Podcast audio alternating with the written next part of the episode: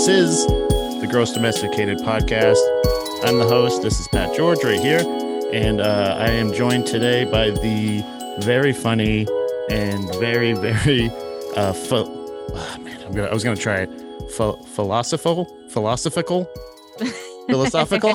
There you go. yeah, You that's how I have to do it. I have to like rear it up, like almost like a lawnmower. Uh, That's philo- philo- philosophical. Uh, Sonia Z. Sonia Z is my guest today. Uh, she is, you can find her doing comedy in the Philadelphia area. We have done comedy together. We've podcasted together recently on her podcast, Yo, That's Weird. Uh, but if you are looking for uh, some very, very insightful uh, tracks of, wait, what is it? Uh, losing my, if you're looking for someone helping me keep my thoughts together for what I don't know. I think we ended up talking for like almost two hours. Uh, we on- on the definitely, yeah, I feel like it was at least three Zoom sessions. yeah. But uh, Sonia, thank you so much for being here. Can you tell people uh, where else maybe they might be able to find you? Yeah. Um, all my uh, social media is at that T H A T C H I C K Sonia, that chick Sonia, S O N I A. Um, that's my website, thatchicksonia.com. Perfect. And uh, yeah. Hell yeah, that's awesome. Uh, so you've been doing the podcast. How long you been doing your podcast for? oh, it's really so brand new. It's only been since uh, November. Oh, nice. So this wasn't just like a, a pandemic thing. This was like kind of out of the pandemic, kind of going into other, just basically just. Is it more of a practice kind of thing? Is it something that you wanted to do, or were you just kind of like, I want to get into like everybody's got a podcast. I got to do something. Well, I was waiting until I was actually a comic to start a podcast, Okay. kind of where I was really doing stuff to talk about Mhm. instead of I feel bad for like I feel like as an open micer, you have to just have a podcast now. But Yeah. it's just like I see so many people get up on stage over the years, cycles of open micers that start and stop now because I've been Yeah. through like at least two cycles Yeah. uh that like because a lot of people will time out by like three to four years it's like a relationship where Yeah. they're just like this is it or they find a relationship most of the time Do you mean with podcast or stand up or both? stand up open mics so Yeah. then to then st- have to start a podcast from your first year in Mhm. seems like a mess to me to have that. I remember a buddy of mine, actual uh, uh, uh mutual friend, I think, uh, Andy Malafarina. andy He, he started when I was like, okay, yeah, I should probably. I kind, I've always, I had always been a fan of podcasts and stuff like that. And when I was like from before I even did uh, stand up or anything like that, I was I was delivering uh, for medical supply companies and all this other stuff. And a lot of driving, I would listen to like a shit ton of podcasts all the time, like many, many different, like not just definitely Rogan, but like a lot of the other, like I think early, like really professional podcasts. And it Mm, really yeah. kind of shaped my my idea of what a podcast kind of should be or could be, I guess. And like I think it's it's kind of a thing of like it shouldn't feel like obligatory like you like you say like oh you you feel bad because like comics like have have to to. do it yeah it's like because it can be such a creative thing that like i'm glad that you you're somebody that like is at least kind of giving an example of like just wait until you have a perspective your or at least your Mhm. perspective thought out a little bit more or like that you know you're even going to continue to pursue this as a career path because Yeah. so so many people quit I, I was going to say something like i was going to try a joke recently like what do you think you'll see more abortions of in the next two years children or podcasts? Yeah. Which one's going up on the bar graph? Yeah i think and i think it's probably well actually now that you know one the, until they make both of them equally illegal in most states and i feel like i think that's the only way we should start we should start making some laws against podcasts. if california is a state like banned podcast that that would definitely take that it would take a huge hit i feel like it's like just because everybody like you even comics uh, outside of comedy there's i forget where i was just talking to some random people in a bar and like Mm. with my friend and they were just like oh yeah we have a true crime podcast we're number 10 in the country and it's just like random people you meet because anybody can literally do this and Yeah. get on it but like you said i always thought a podcast was when you were already successful as a comic like bill burr Mhm. mark maron uh the big times that would then um do it to show you what they're like when it's not material. Yeah. Yeah. And I think both of those people actually that's a that's brings it back to what I what I was talking about with like Andy. Bill Burr and mark Maron are both people that are kind of got famous doing podcasts by themselves mostly. Yeah, or like a, a lot. and like and he was doing that as an open micer. Can you like I I was I was so self-aware like that's why I apologized earlier when I was like oh yeah, I was just recently on your podcast, and now I've invited you to talk to me for another couple hours here, and then you're like, yeah, I got to go edit your podcast. Like, so now it's a lot of me in your head, and I, I apologize about that.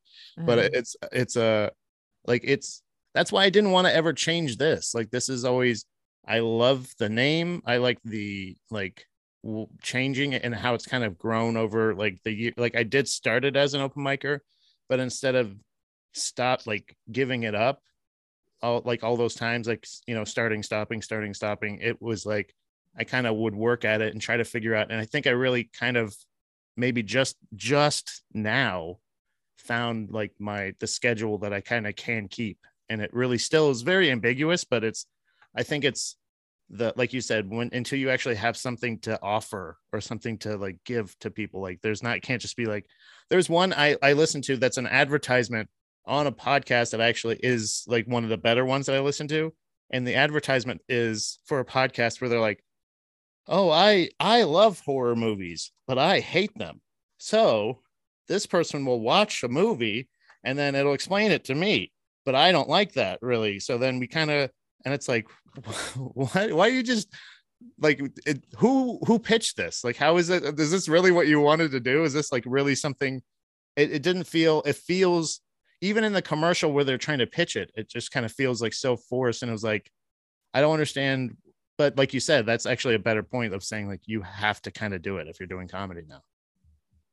yeah. I mean, not now, but like it's it's been like that. But like that also video editor, who you know, how do you do your captions? Where do you do your this? Where you you know, it's like, I don't know.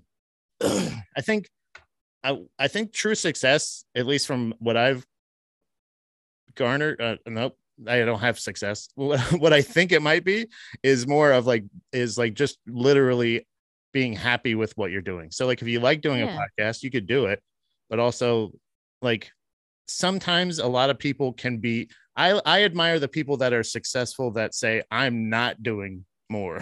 you know what I mean? Like five guys hamburgers. They go like we got hamburgers, hot dogs. You got a salad? No. yeah. Yeah. Get pickles. You got Yeah. pickles. Yeah, we got pickles. I don't know. That's kind of you can get lettuce on it, but not too much. yeah. Something wrong with you? It's the, it's the same thing with checkers. There's checkers and there's um there's that really famous one that everybody always talks about, uh, takeout. In and out.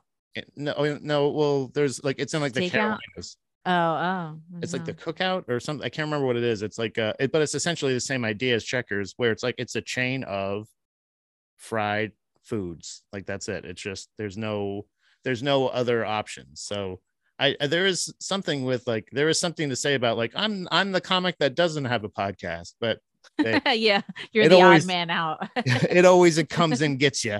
You know what I mean? yeah. I just didn't want to rush it. I Mhm. didn't want it. I mean, and it wasn't when I first started, it wasn't. It wasn't like it is now. And I think even maybe like maybe you were ahead of it, just like ahead of the curve. Yeah. um with it just because maybe the circles you were in and even though i would see my friends around me they had been doing stand up longer and so then it was natural for them to do a podcast after you start to get some kind of footing Mhm.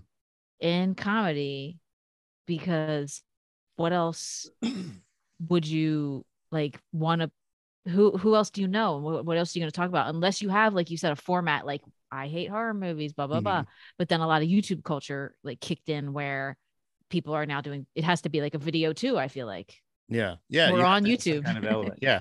Yeah. You have to stream and then you also have to, what do you do for like I I'm such an I'm such a shitty lane because I don't really like I don't party. So I don't really go out. I don't drink really. So I don't go out a lot. I don't socialize in a lot of um like the, again, maybe the worst career choice was trying to pursue comedy just because I don't like staying up too late. I don't like drinking. I don't like a lot of like pop culture things or anything like that, but I do truly love stand-up comedy. But I I I find like if you have but I, I but I kind of feel like I don't really have a lot of those those uh same distraction like I just really I don't know. I, I want to do like I, I feel like podcasting can kind of be a better exercise in a lot of cases and like where people like if you're not able to get a ton of reps like in a big see like you have did you start you've always lived in philadelphia right Yeah. like so you uh, there's always been at least a couple mics a week Yeah. Like when I first started, it was Even- like four to five a week, maybe. yeah like and or even sometimes multiple a night That was that was right before COVID. There was two to three every night almost. But but when I very first started, it was not that many. It was maybe four total. It was like a Fergie's one, yeah uh one that Joey Doherty ran at um an Irish bar off South Street, the comedy um at the Laugh House, right? Mhm. Um two Rays at Warm Daddies and Raven and Helium. So like I, I like that's what i mean like you have like the podcasting even early on like with some of those open micers or at least how i kind of saw it too was like i knew i was already a fan of like broadcasting like i liked a lot of radio people and stuff like that whether it be so it was kind of i think it was being a fan of like those people and also the comics and the mix like o, o and a and shit like that i was one of those I, people I, li- I listen to O and A every day. yeah so like that was like the mix between that is what i really liked so like somebody like jim norton was somebody that i really admired I love Norton. yeah is, is somebody that is somebody that like that's a career path that i was like yeah literally maybe it's a little antisocial maybe it's a little uh weird but it's like go do comedy go to bed at a pretty reasonable hour wake up in the morning do com like kind of essentially do you know uh, radio but comedy again you know joke around with your friends talk about shit in the news. You know you have that that that kind of freedom. That's what i was kind of preparing trying to prepare myself for with early podcasting. So i don't know if that makes sense. Like i knew i didn't necessarily have a point of view but i also knew that even with a smaller audience if they kind of fucked with what i was doing now hopefully you know that would they would kind of grow with me because like i wanted to build that muscle since i wasn't able to build the stand up muscle as efficiently as i could. With podcasting i saw it as an opportunity you said like anybody could do this like Anybody literally, do it. yeah. I could i could i can do this and i can try to be like different a little bit better. Like there's something you know you got to get your thumbnails and you got to do all this other shit but like like you said like eventually yeah I'll, I'll do my thumbnails how i want. Like i'm going to try to do this the way i'd like to do it because i have because i can do it that way at least now. And then if i do get an opportunity for radio or broadcasting or something like that i'm not just like yeah i got a podcast on youtube or i got a, a show that i like. You know I, I- I have more i think I, I have more of a voice hopefully unless like for broadcasting Yeah, keep working on that stutter. You'll be good. yeah exactly i can not i don't have a great job making it i can't sell myself like i'm not good with like well, i'm not good with on paper yeah. yeah you know who's who who is uh who is somebody that you would like uh like listen to besides ONA on the radio like in anybody local Um, well, radio would have been when I was younger and I had my first like day job, like Mhm. In my early 20s or like around there. And it was like O and A and Howard Stern were literally on the radio. And it was before Sirius and podcasting and like the way we know it now, because this is so long ago when they were on the radio. Um, and then it like I didn't really have any radio that I listened to after that. yeah yeah i would i would listen to a lot of uh, everyone's the the radio beefs in the tampa bay area where Bubba the, Lo- Bubba the love sponge against mj and bj in the I morning feel I feel like I've heard about that. I Yeah. just he he was the guy that got i think he got uh kind of picked up or uh taken under the wing of howard stern uh Bubba the love sponge he's a friend of his yeah, yeah, yeah, yeah. and then the other guy turned into a, a conservative talk radio guy in the afternoon. In the morning, he was MJ in the morning, and, and then in the afternoon, he was um, by lunchtime he winds down. yeah. I think can't remember. I can't. I think it was Schnitt or something like that. don't But I remember all it was was him just taking very, very dramatic. You want to talk about speech impediments? I was like, is this guy okay? Because it just he would just stop talking for long periods of time. He would just go, and that's the point. That's like probably what Harry Caray's. Yeah. Like it was like I don't know if he was trying to build uh, anticipation or drama, but it was just really. I, I just kept. I would like I would turn my radio up a little bit. Like, is it? You have to hear that room noise a little bit. You're like, oh, I hear him. Like, is he taking a drink? What's going on? Did he like? Is he crying? I So- can pick up the room tone really cleanly. I don't I don't like I don't like that stuff. I hate one thing I did hate about listening to radio and I still hate about radio is radio commercials. Anytime they have radio actors do like trying to say like, "Hey Bill, don't go over Oh. there with that." You know, like anytime they have to act out anything cuz it's always way too descriptive and it's never like they're trying to paint a picture a lot better. Uh, instead of just being like, "Hey, we got to sell this product." They're trying to actually paint a picture with words in like 30 seconds over the radio. Yeah. For like, you know, Navage. Like, I know. what are you You're like doing? nasal irrigation at its finest. Yeah. Like legitimately, when that guy comes on, every time I hear that, like free, eh, you know, free plug for Navage for anybody, eh, all of the, you know, 20 to 30 people that watch this. Uh, not Navage, the when you like you said, nasal irrigation helps me remember what Navage is way more than if I heard like, "Hey, I got stuffy nose. What's going on?" Like, "Oh, honey, I got you this for your birthday. I guess you can open it early." like, why are you doing that? I don't understand. But I I don't know people. They, they a lot of times comics will talk about when they go do radio shows locally in in towns or something like that. They never makes a difference with ticket sales oh, I believe that. and i wonder i i would venture to say those radio ads where they have people acting out how much they love a mcmuffin and then it ends you know with a ba ba ba ba ba Yeah. or some shit and you're that has sold zero mcmuffins i, I think it's the same thing i i, I, think, don't know. You never know with subliminal programming sometimes with people, but I know that those spots that are like like Punchline used to send us to do the Q show Mhm. on TV. what is that It's just like a daytime talk show with Quincy J- Quincy Adams. What's his name? He's the Q. I don't know. He's like a Philly talk show guy, daytime mm-hmm. TV that like moms watch. I don't even know if it's on anymore because I saw Punchlines now doing a different type show. Oh, so i put in quincy adams and it says Quin- john quincy adams no i know i know that's not who it is No, because it's not Quincy Jones. I don't. That's Oh. a singer, I think. But anyway, but yeah sorry go ahead he's the Q. So, but I always felt like out of these, they had like it was like a weird studio audience, with, like just random moms, hmm and then I feel like that's who probably the demo of the show was. I'm like, how many of these ladies are going to buy tickets for the Punchline like Wednesday showcase or whatever I was hosting or something at the time? yeah when they first when the club first opened they would press do press all the time like with Yeah. whoever was hosting for the different showcases and um i don't know i feel like what you said about the ticket sales from people doing spots and you have to get up like because it's at like five in the morning yeah only us psychos are up listening to the radio at five in the morning Yeah, that's crazy. Uh, This is it's not like a I mean, it, I would I would still like to go there for the possibility of the I mean, I don't know.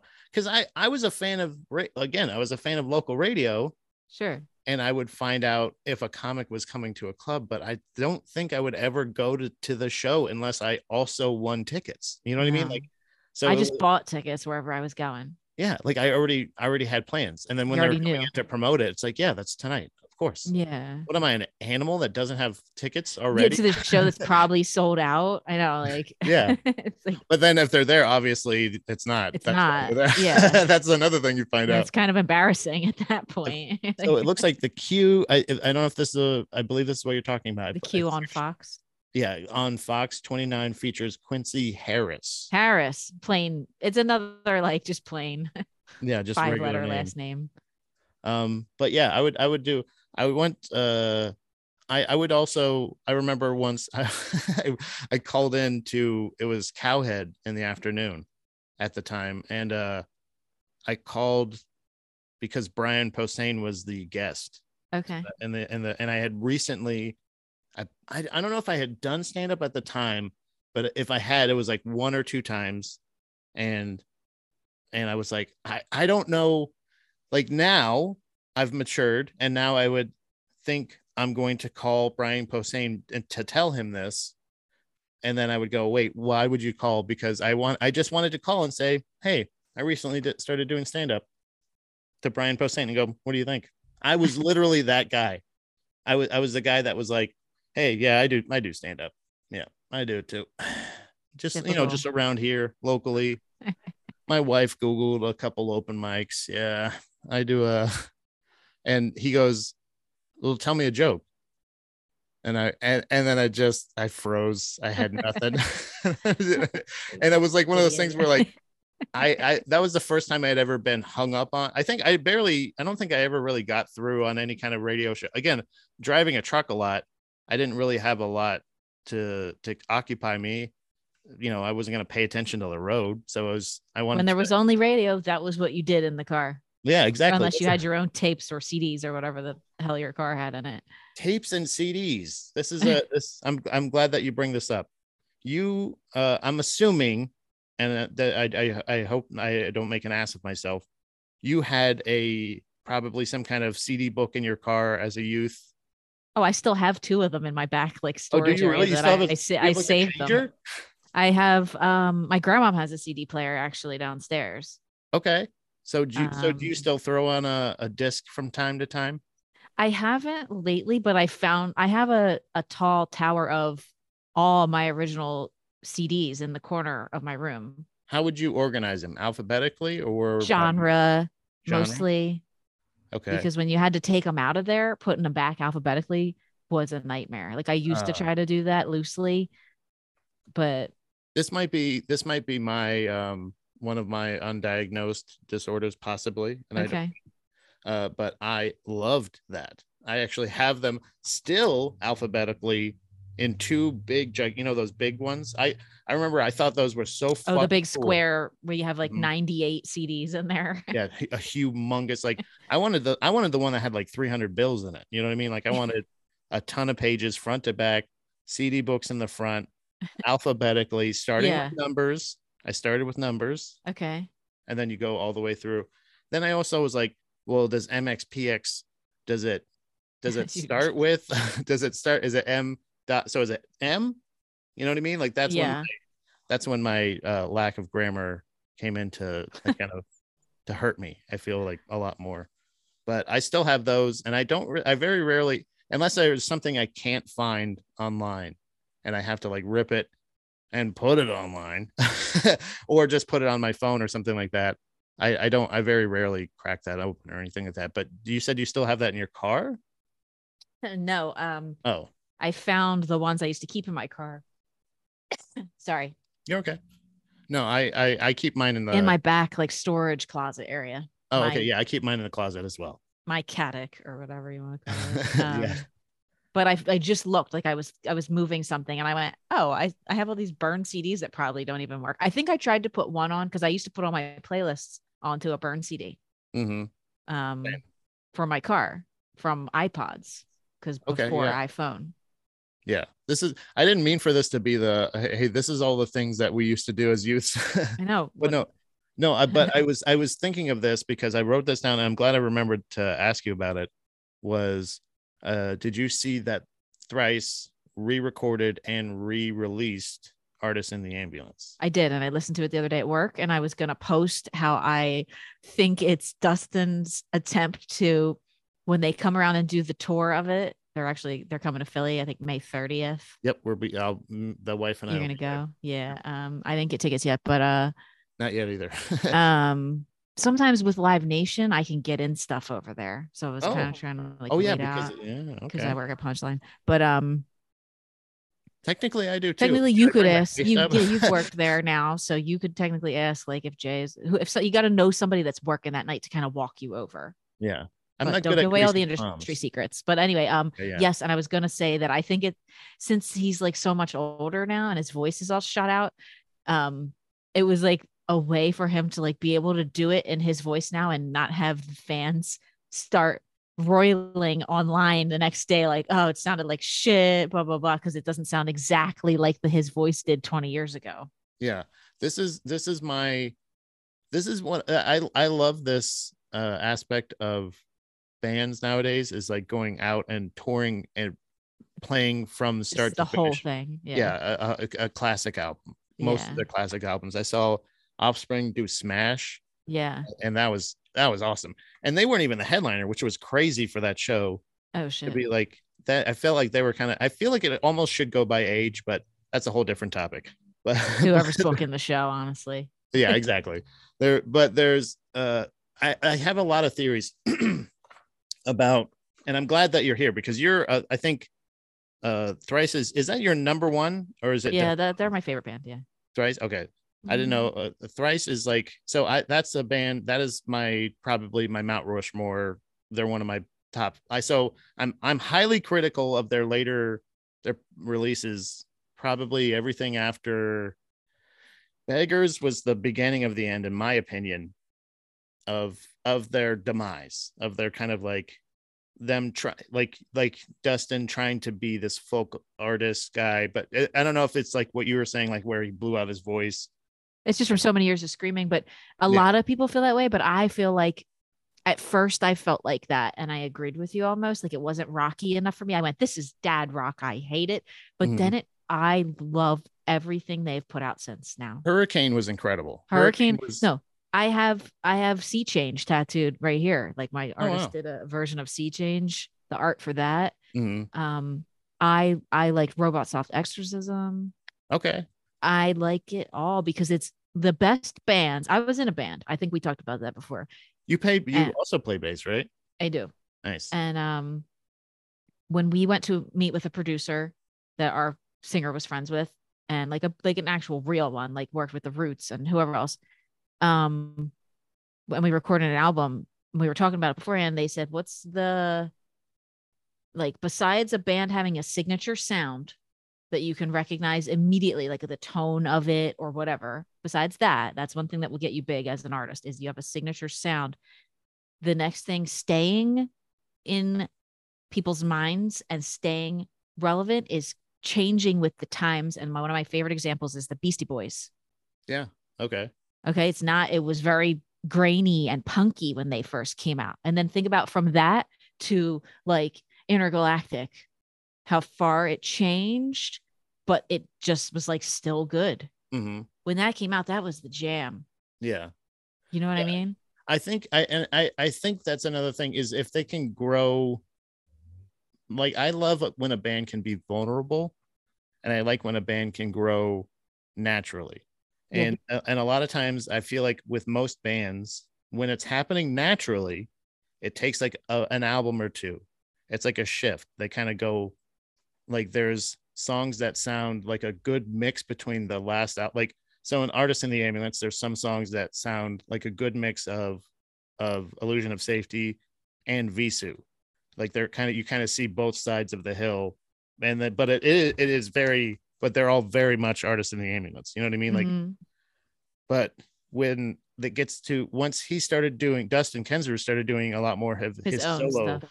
it i think that poisoned it mostly i i say yeah give that release go out and do this stuff but it kind of gave him this i think this illusion of what he is you know what i mean like i i don't i don't like dustin kensrue nearly as much as i like thrice Oh and- yeah, I don't really listen to any of his his uh sing, solo stuff. Well, that's all.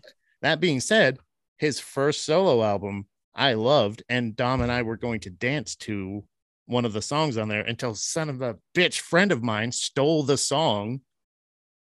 And and him and stole his your like, wedding dance song, dude. dude, I told him about the album and I said, I, I burned him the album and I said, you should check this out. I think you'd really like it.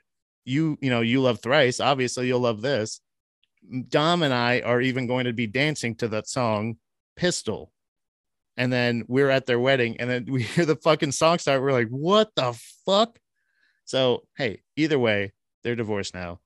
Yo, That's not your friend. Good. Goodbye. so, That's what uh, you get. That's what you get for stealing someone's song Yeah. that they specifically that there's so many, he has so many like love related songs because he just like loves his wife. Like, you know what I mean? But like, and there's so many bands and I didn't realize I didn't realize at first because I'm not a very big uh I'm not a big lyrics guy.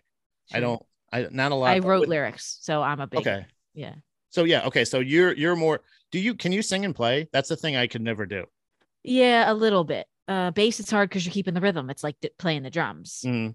But piano I can I'm not great on guitar, but the few songs I With can. piano, you can sing and play at the same time. Yeah. God damn. That's two that's okay. Sorry. you know this. That's both of your hands doing two different things and then your mouth doing it a whole nother thing. Yeah. That sounded weird. I'm sorry. No, I I, mean, don't. I can't. My I'm sorry. You guy I'm talking to is probably watching this so mad right now. you didn't talk you didn't talk right after it and i was just like yeah that's i know i said it. if it if it was Um, me i would say i would in my head yeah i saw it i heard it You're like, I'm very talented, Pat. but i could but i could never i could never do that like whether it be rhythm guitar i, I could never play lead rhythm lead is hard to sing with. yeah Rhythm is hard. Now, piano, when you're keeping the rhythm, it's a little. I've also learned that first. okay I feel like as a kid. So maybe just because I have such a mastery of once I know the song in my head, my hands just go. It's kind of like that- comedy. see that's the that's the thing when when when like dustin kensrue and stuff when they started introducing piano piano and all that stuff into uh thrice Yeah. and like soften. I wasn't like I'm not one of those bros that's like you need to fucking scream all the time, dude. Like I I love that song For Miles off Oh, of Vheissu, that's one of my favorites. and not just because of the end. no, it's just one not- of just such a good song. I, and this might be a little dark. I remember when I heard it, I was like, I want this played at my fucking funeral, dude. Well, uh, you know, I was kind of like in my band when I started listening to Thrice from my gu- guitarist, from the lead guitarist. Mhm. He was a huge Thrice fan. He burned me Vheissu. And he was Mm. like, here, oh, you, you only like Artist in the Ambulance? You got to listen to this one. Oh yeah. then well. from then I was just hooked and like just So- never, you know. So my theory with them re-recording this, and I, I think you're right as well, because it's like also like, guys, here's what you can expect. Because a lot of the versions, they're very they're a little bit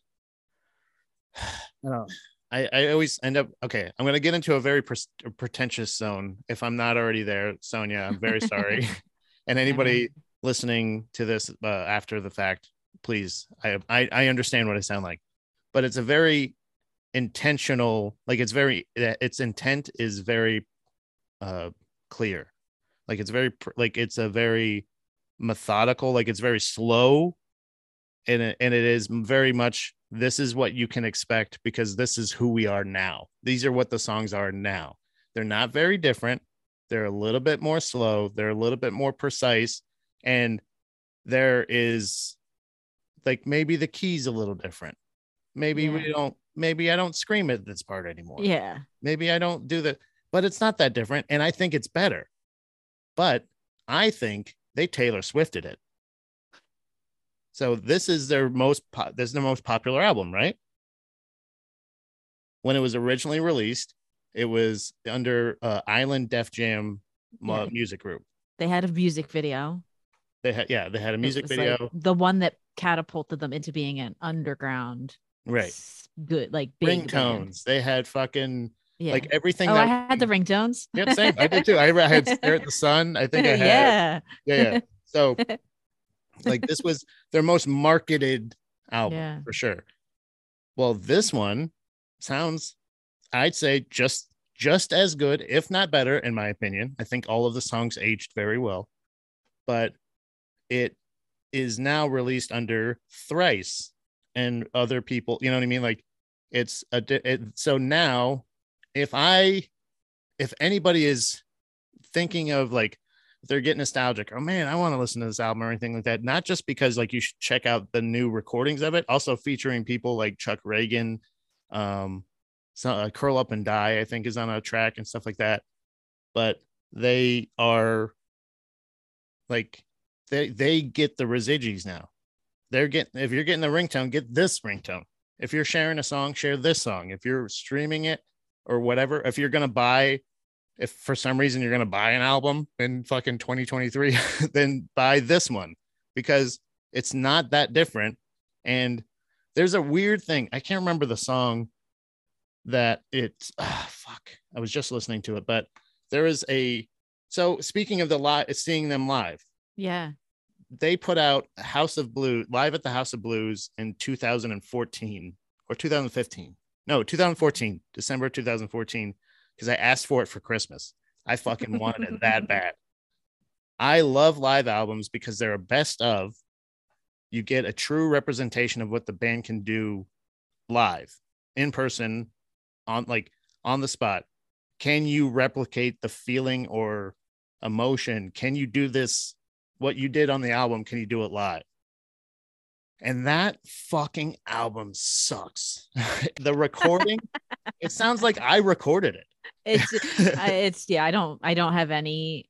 I don't have a single track from there on any of the massive amount of playlists that I have. I have an entire thrice one that I've been working on. And I don't think I've ever had. I have I have the out, but you want to open that big ass square CD book I have, Sonia? It's in there, but I ain't gonna fucking pop that some bitch in ever. It is, and that doesn't have a scratch on it. yeah. So, um, and I remember the notes I had. I was like, the crowd is clapping off tempo, and they're doing like literally. I remember thinking the crowd, Not the artist's fault. That's just people are. but they're not doing Bad. anything. Like they're they're too. I can hear them too well. Like oh shut yeah, them yeah, the fuck yeah, down. yeah. Shut them up. Right. Yeah, And- who mic'd up the crowd so closely? Yeah, they're. I can hear. So and and when they start singing "Artist in the Ambulance," Mhm. late night drive by, blah, blah, blah. Mhm. it's that part. I can hear the crowd exclusively. I cannot Mm-hmm. hear Dustin at all. Yeah. So like the mix is terrible. Um, they so then they re-release. It, it, I can't remember what it's called, but it's uh, I think it's called like anthology or something And- like that. oh yeah. There's And two of them. It's a two discer. You know Yeah. what I mean? hmm That one is incredible. So so I like that one. in that album, at one point, I can't remember. I think it's for um um we break the what's the song? Iron bars. Um. oh fuck i can't remember what it is but there's a there's a drum breakdown essentially and and at one point dustin goes to the crowd follow the hi-hat follow the hi-hat and i go fuck yeah dude he listened Yeah. he listened to me Yeah. so there is one there's one song off of artist in the ambulance a little bit deeper it's got the sick ass breakdown and i remember right before the breakdown i go man i would really love just one snare hit right there right before the breakdown right when everybody stops bam bam bam and then like go right into it every time i hear him live i'm waiting for it every time i see him live like personally i'm waiting for it nothing on this album sonia they fucking put it on and once i find it i'll send it to you All But right. it's like- yeah. They listen to their fans. I can kind of hear the guitar riff playing in my head, but I'm it's I'm struggling to form the whole song, but I can hear you Yeah. thinking of it. but it's uh, Uh, it's a it's like a little bit later. Is, I is think it I like could- the that one, or is it It's the fuck. Han- oh, uh, hoods of Par- Hoods on Peregrine? That one. Yeah, The- yeah, it's that one. I could hear it playing from your head. It just yeah, and it goes. I just want to. That's a good song. Whoa, yo, break down the mic, mosh it. right? I'm telling you, I was about to fucking throw some bows, dude. But it, I I wanted so so you have listened to it. I really wanted to get your take on that because I know what what is it you you quoted Tim Butterly. What oh, what is it because he Thrice? used to tweet it all the time. I forget, like one of their fans on Dad Meet one time, like got him mad about thrice, like because like Tim hates on them. He says they're heavy music for heavy girlfriends. That's what it is. Yeah, I remember hearing that, and I took I took offense by it because I was like, "Hey, I like I have I have the um the you know the Elements albums EPs that they did. Yeah. I have that on uh tattooed on my shin on the front of my shin, like that whole because I remember thinking one of my all-time favorite bands is doing one of my all-time favorite things. I love concept albums. That's what I feel like a live album really is. Is Sure. is is an idea. concept is the concept of the band Yeah. like here's what it would be like if you were to go to one of their shows you know best case Yeah. scenario I just had an argument with uh, Andy, and I, how familiar are you with the Misfits? They're not. It's like it's so funny. They're so like legendary, but and we even did a cover in my band. Mhm. But I'm not like this Which huge one? trivia buff on them. Which one did you do? Oh, uh, we did a mashup. It was um uh hold on. I'm terrible with titles sometimes, but I'll know like every lyric of the song. Uh um Is it the goddamn son of a bitch one? no no no. Uh I'm like I can hear it playing in my head, but I'm trying No, I don't want to. I don't want to distract you, but I also don't want to like. I want to try to take help. up dead airspace. Uh yeah, somebody tunes in right at that point, and you're going, yeah, I was gonna try to like look it up. Um "Oh, it's okay. Yeah, you can look it up if you want." Um, I I was I, I basically I have a theory that I am also not very like. So if it makes you feel uh, like uh, uh wait, hold on. There's no there what's the lyric? It's like there's no hold on. Oh, I almost got it. It's like halfway coming out of my head. no, no, just keep telling me what it is. It like there's no Uh eagles there. Hold on. It's like so close in my head. You know, I- like By the way, I just suggested the same song that I just did before. Wait, wait, is it that one that I just mentioned earlier? no. Um, We bite. We are uh, 138. No. Um, uh, Halloween. because we I used to sing along while we were playing it. Oh, which what was? Do you remember what your part specifically was? I might be able to get with the gang vocal. Yeah, I know the that's- hits. That's why, because we did gang vocals in our band. So I'm Yes. trying to think Yeah, yeah. of.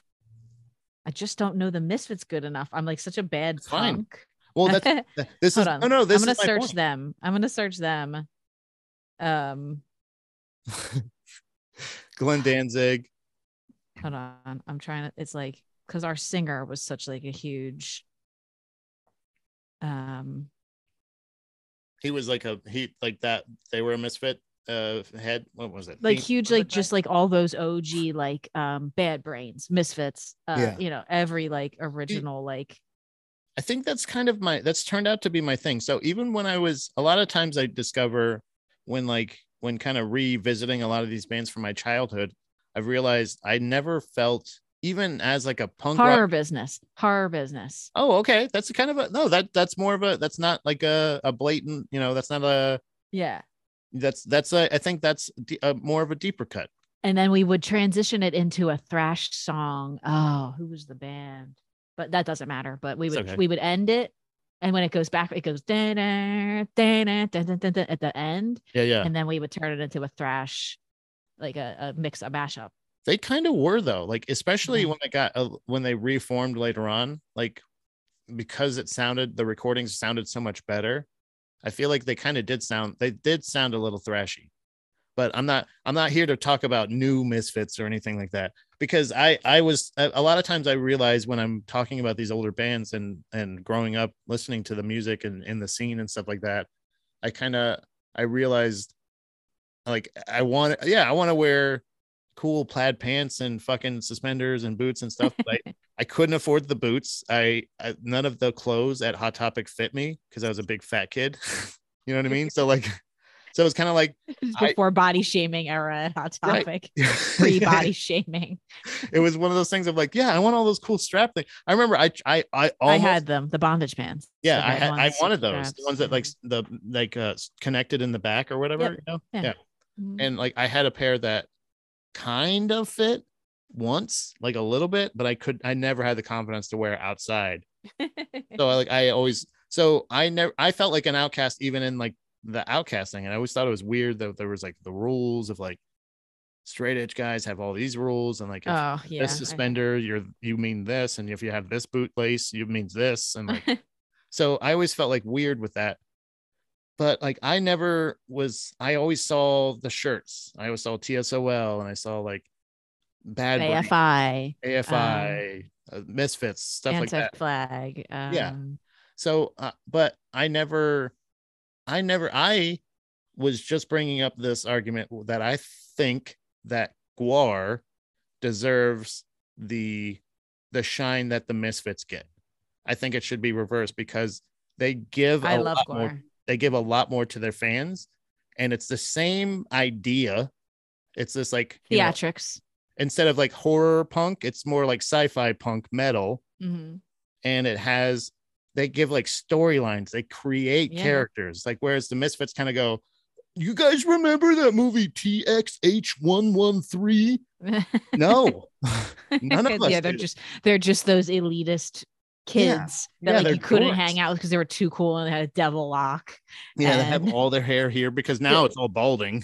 yeah, yeah. Well, it's like, yeah, I get what you're saying because it's kind of like, yeah, it's like um GWAR is like Ghost and stuff like that, where that Mm. kind of and then like uh Misfits is kind of like more like um like where Marilyn Manson went with like a theme of the band just being spooky. it's it's it's like who it's who should be considered punk kiss and like and and where where like misfits has like fiend skull ashtrays and fucking you know All the li- Lego all the lighters stuff. and yeah. swim trunks and fucking nascar jackets and shit like that you know what i mean like kylie jenner is wearing fucking fiend skulls and shit like that it's I get it, but it, it's also like just because they had better branding, it doesn't mean that they should get because they also get so much shine. And I was just recently listening to the Misfits, like I just had all of their songs on shuffle. Like I was just let's just go all over all of them.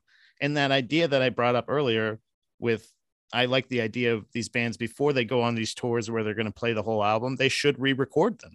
I think that's really cool. But with the Misfits, their deep cuts of songs and different recordings fucking suck. The song that you have heard that you like by them is the only version of that song that's good. If you hear them live, they go, "Wah, blah, blah, blah," Yeah. it sounds like shit. It's just like it's just thudding I and yeah. it's garbage. It's like it's yeah. But if you see GWAR, that's like this whole thing, and then they It's have produced. this crafted dinosaur that comes out and bites people's heads off and it squirts Yeah. stick and I went in the maggot one time. you got in the maggot? We went in the maggot. I was just talking about this. Yeah. Um, I was very sad because, well, I wasn't sad at first. I was like, "Oh hell yeah!" Because the security guard walked up like, "Hey, you want to go in the maggot?" I was like, "Just stand by the edge, by the side of the stage at Oh, Electric Factory." man. um, and well, now known as Franklin Music Hall or whatever the hell they call it. Um, and he, I was standing in line. There was like a little line to go up the side of the stage, and and uh, Oderus was still alive, Yeah, yeah, yeah. and I I was standing there, and I was next. And he started walking over to me with like his arms out, like he was gonna pick me up and put me in the ground. And some taller than me, bigger than me, bitch, elbowed me out of the way, and he grabbed her. And then Balsac picked me up, which But that's cool. I like Balsac, but still, favorite. I like both dead, aren't they? I don't know. no. Also, No, no, Balsac's alive. it was it was the other guitar player. I Oh. wish I could remember his fucking name. I always I Uh, always forgot his name because he was the um, only one I never really had like a personal connection with. Yeah, I, I'm trying. I had this conversation. You're right. Um, Oh, I, I think It I doesn't matter. I might, I might Uh, be able to show you, but there was I wa- I was just talking about I, GWAR is actually the band that I have seen probably the most okay. of all time. I've seen them maybe double digits actually. Now that I think about it, Oh, because because at first when I got to see them when I was younger, it was it was an experience. It was incredible. I saw I went to go to see them at the Ritz in Ybor, Ybor City. Whoop whoop. I remember Offered- hearing that. I remember hearing that on radios. Yeah, offered Like on crack. radio stations, yeah. I was, it was uh, it was a little weird. That's that was the first place I was offered crack in Florida. Um, that was so. I um I think this was probably the second or third time I'd seen GWAR, and I was like I was hooked. This was this is my fuck Alice Cooper, fuck Kiss, fuck. I mean, all due respect, I understand that they have their place in time, yada yada. But like, I uh, uh, with that thing that everybody was always all those other kids or people were talking about, that that GWAR is that for me. I love them. I love every. I, it's not a joke to me. I love the music genuinely. I listen to GWAR on a regular basis. GWAR, the album GWAR, the self-titled, is one of my first CDs I ever owned. Yeah, I had uh I had um uh Maximum Destruction. I think that was the name of it. I can't remember. It has Crush, Kill, uh, Destroy on it. Yeah, I think it is. Um, it's not Maximum Destruction. Appetite for Destruction? No. Um, yeah, oh yeah, that was it. Chinese Symphony? Democracy. I forget. No, I it was, but I had um, so uh, so we were after after the show after we saw them, incredible. Got some great like pictures that on a fucking disposable camera that night. It was really crazy. I actually still have those somewhere too. Okay. That's um, and I was waiting by the bus because that's what you do when you're a kid and you just that's I never did that for I rarely did that for any athletes. Uh, I I don't think you know what I mean. Like it was always waiting by the bus after the show to just meet the band. Sure. and um so there's like a couple of the slaves going by you know the stagehands the slaves going by and stuff like that. And they're all and everybody's polite and everything. They're not being like dicks like get out of the way or anything. And i'm just standing there. And then all of a sudden this guy comes by and it's and like he's a little bit taller and like he looks he's not carrying anything. He's not doing anything except for he's got this big thing of milk. He's got a big jug of milk. And like he takes this big swig of it and he looks down at me and i go and i like kind of gesture at him like hey. And he goes he like offers me the milk. And i was like oh no thank you. And he's like okay. And he took another chug and he went back he went on. And i realized that's oderus. Yeah. that was fucking oderus urungus holy shit. I guess i found out from somebody that he, he drinks it after the show because it coats his throat. Well, like- no wonder he died. Yeah, yeah. he's Oh, drinking a gallon of 2% milk First of all, you're sp- that's not the right thing for your throat. Anybody listening, that's not, not it. right? Like honey, like sweet, sugary honey. I took a vocal class one time in like a theater camp thing, and sweet, sugary stuff like a lollipop or Yeah. honey in tea. Uh, but um, but w- not uh, milk not ice not- cold milk no, that gives you mucus. oh well at least it was after the show I mean, people have their weird rituals, and I'm not going to knock it. But for anybody out there, the scientific answer is to not to crush a gallon of milk after you sing and tear your vocal cords up. yeah it's not Maybe- just because it seems soothing. It isn't. That's for acid reflux. He's maybe thinking that's what dustin's been doing that's why he had to he had to re-record all the No, it's from definitely screaming gutturals for So- 20 years. So so that was like he went into the bus and I was like, oh man, that's that sucks. Like I wish I hope he can come. I like I hope he comes back out because that's pretty cool. yeah. And out comes fucking Beefcake, the mighty Okay. bass player, and he's talking talking with us. He took a picture with us. Yeah. He's like hanging out. I asked him for an autograph. Not only did he give me an autograph, but he, it's right there. Okay. up there, right there. It looks like barely see it. but I see it. yeah, it's a, it- but I can't. Looks I'll, like, like a little drawing, like a sketch or something. if I took that down, everything would fall. Bro, you don't Oh have God. to go there. but I, it's a uh, uh, it's a he drew me a fucking cartoon uh, that says all hail beefcake Oh, that's cool. That's like really and cool. it looks That's fucking amazing. cool like he looks like he could he had this big shin tattoo of uh uh pee-wee herman and all these like Oh. horror monsters like all this like he we were talking about bands and shit like that. He was a coolest most down-to-earth dude. I i just to me for what they are i think to fans and what they give to fans not only like talent wise but also just the fact that they're within within enough of the same i feel like bounds that they could be. You could argue you know who should win.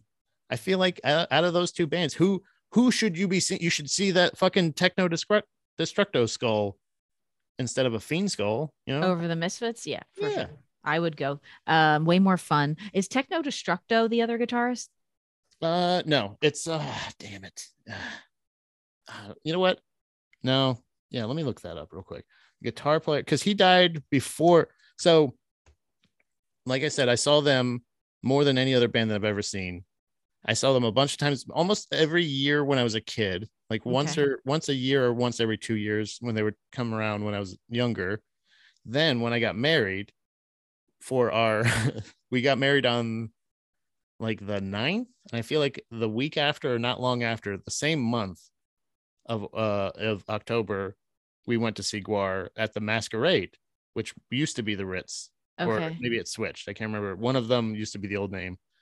And then they just kind of started coming around on or around our anniversary every year after that. So every year because i got my wife hooked. She had never seen gwar and i was like you're you're gonna i think you're gonna like gwar. You should check out gwar. And she was like what is this? Like she she hadn't even heard of them past what i was explaining to her you know what i mean? Like she had never she wasn't familiar with them in general. And then when i took her almost every time they were coming through they were playing also with another band that i loved i got to see him with the casualties i got Okay. to see him with every time i die Oh, I I, think I was at that one. It's crazy. That was the one. That was the tour when I got to see him. That the guitar player had died right before that show. Yeah. that was the first show Yeah. back, and I was Yep. just like, Ugh. Yeah, I just got the chills. great, but it was like, oh, this is sad. I mean, they're very was- niche. They're very niche. Like you're passionate about them, you're a fan, but like a lot of people are like, "What? No, I've never heard of that." yeah. Uh, GWAR. Let's see, guitar player from GWAR. So list of Gu- GWAR members we have here, because now there's there's still now around. there's more. Yeah. Yeah. Odor singer. Obviously. Ba-ba-ba. I just want to find. Yeah, so it's this guy. All right, yeah, Flatimus Maximus. Vladimus Maximus. Yeah. You're right. Flattus Maximus. Sorry. Gladys. Um, and uh, you know, unfortunately, they, I, I like I, the reason I call them punk rock Chris or Kiss or punk metal Kiss or something like that is because they can interchange. They can do that. Like Flattus Maximus, either you can. I think they make them kind of make new characters usually, but I think there's also like they have the luxury of saying like before that they definitely were switching out members like there was a couple different beefcakes there was a couple different Balsacs there was a couple different flattus maximuses Yeah. now i can't remember the fucking drummer's name but i'm not looking that up sorry guys Whatever. drummer. um but i i just think that that was that was something that i thought especially because you said bad brains i think earlier and i was just thinking like there's a lot of those bands that i think people get kind of pressured into saying they like or yeah. or liking and then and it's just like yeah that's good it's all right I'm not a huge I whatever, I'm gonna smear my reputation. I'm not a huge Bad Brains fan. no no i actually it's just I've band recordings and they have a couple songs I'll I'll listen to, but yeah you know who i like bouncing souls i like those guys oh, I like Bouncing Souls. Yeah. Yeah, it's one of those things that like if, so so that's one of those things. I also want to give that that uh disclaimer as well at the end of this to say uh I also would if you were saying would you like to see the bouncing souls or would you like to see the bad brains I'd go bouncing souls please you know what I mean but that's it's so it, I respect the influence of early punk bands because they were Mm. doing something you weren't necessarily like allowed to do. yes To be But- loud and be outspoken and talk against the government in any way and do these things that early comics were like breaking barriers. You know, so I respect that, but that doesn't mean I have to like them or listen to them or go to their shows or wear the dumb t-shirts or be obsessed with the skull like every girl pretends they're obsessed with the skull. yeah yeah I never You know. I never wanted to have that. Like I said, not not only did they ma- not make shirts that fit me, but I also didn't really want to wear them anyway. I never owned a Misfit shirt in my life. I, I, owned liked that one. cover we did, but that's Yeah. it. Yeah, and that, and that's another thing is when when I found out about them, I also found out at the same time about the like I said the new Misfits or the new whatever with Michael Graves as the lead singer, Mhm. and I was like, this is pretty good, and they're like, what are you talking about? This sucks, and you're like, oh yeah, you're right, this sucks. This, is- this sucks. I saw man. the fear in your eyes there. He's way better.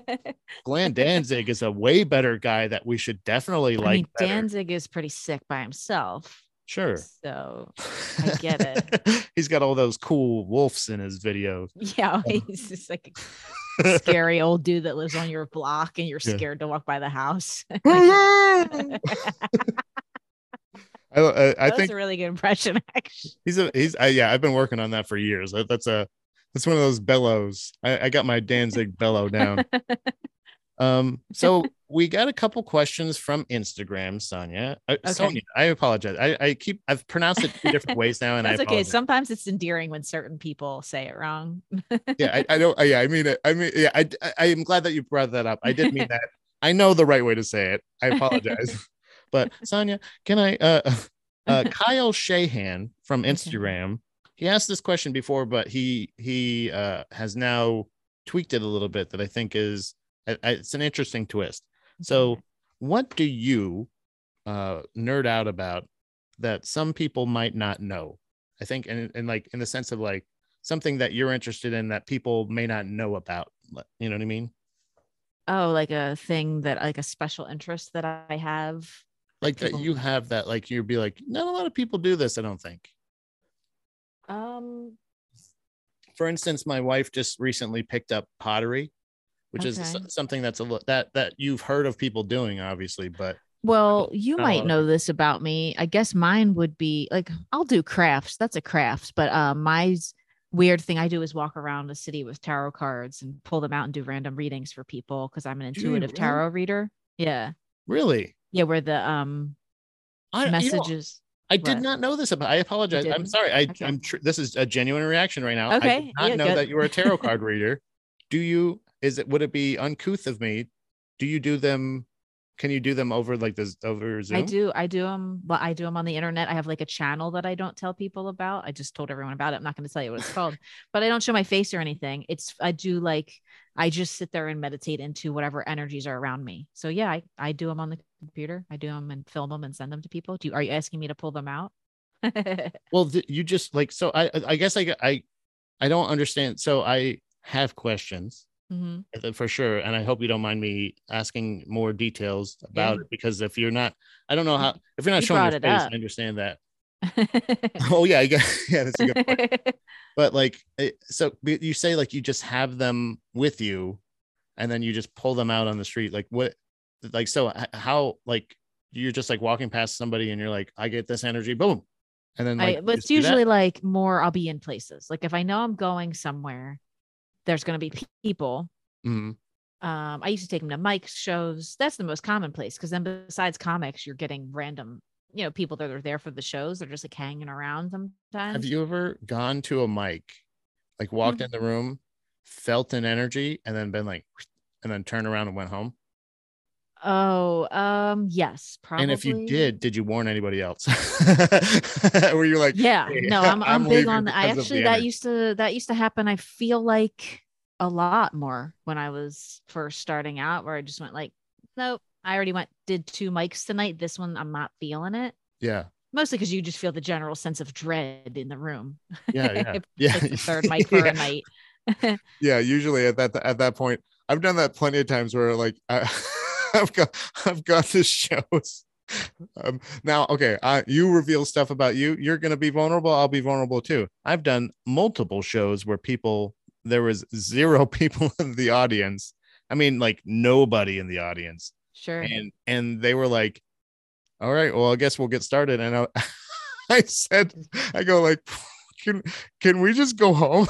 I was just like you don't i mean you're not going to pay me because nobody paid so can i just go home like do i have to I do mean, comedy do i I've have never to- done zero, but I've definitely done like four or five. uh four or five i can work with i, I can work with if there's a, a warm body in front of me i yeah, can even if there's two, but Yeah. usually I don't think I've ever seen less than four or five. It's something I showed up to do. But if there's like not like if I'm like, okay, so I'm sitting with you guys right now, and then I'm just gonna go up there and talk to you for a little bit, and then I'm gonna sit back next to you, and then we're gonna just stand like it's just us. I don't so yeah, I apologize. So I've Um, definitely I've had that gut feeling before where I'm like, I don't like the energy, but I I. I I'm usually like, well, I drove all the way here. I guess I'll just hang out. yeah. But so you've you've done that where so so you'll do a random reading on somebody. Does has have you had anybody go like witch ah, and like like try to like spray you with holy water or beat you up or anything? Um, they're do you- actually usually uh generally amazed. And sometimes I think they're fucking with me, where they'll be like, oh my God. Like, Yeah. oh my God. And I'm like, like I, I can't tell if they're kidding or not, but then like no, people actually I was honored recently. I was hanging out at Helium uh a couple months ago. There was like one of those shows where they had like Butterly and Rainey and Shane Gillis and like a bunch of other people there. And um Shane's my homie and from Mhm. when he started in Philly and he asked me if I had my tarot cards and oh, wanted me to do a reading.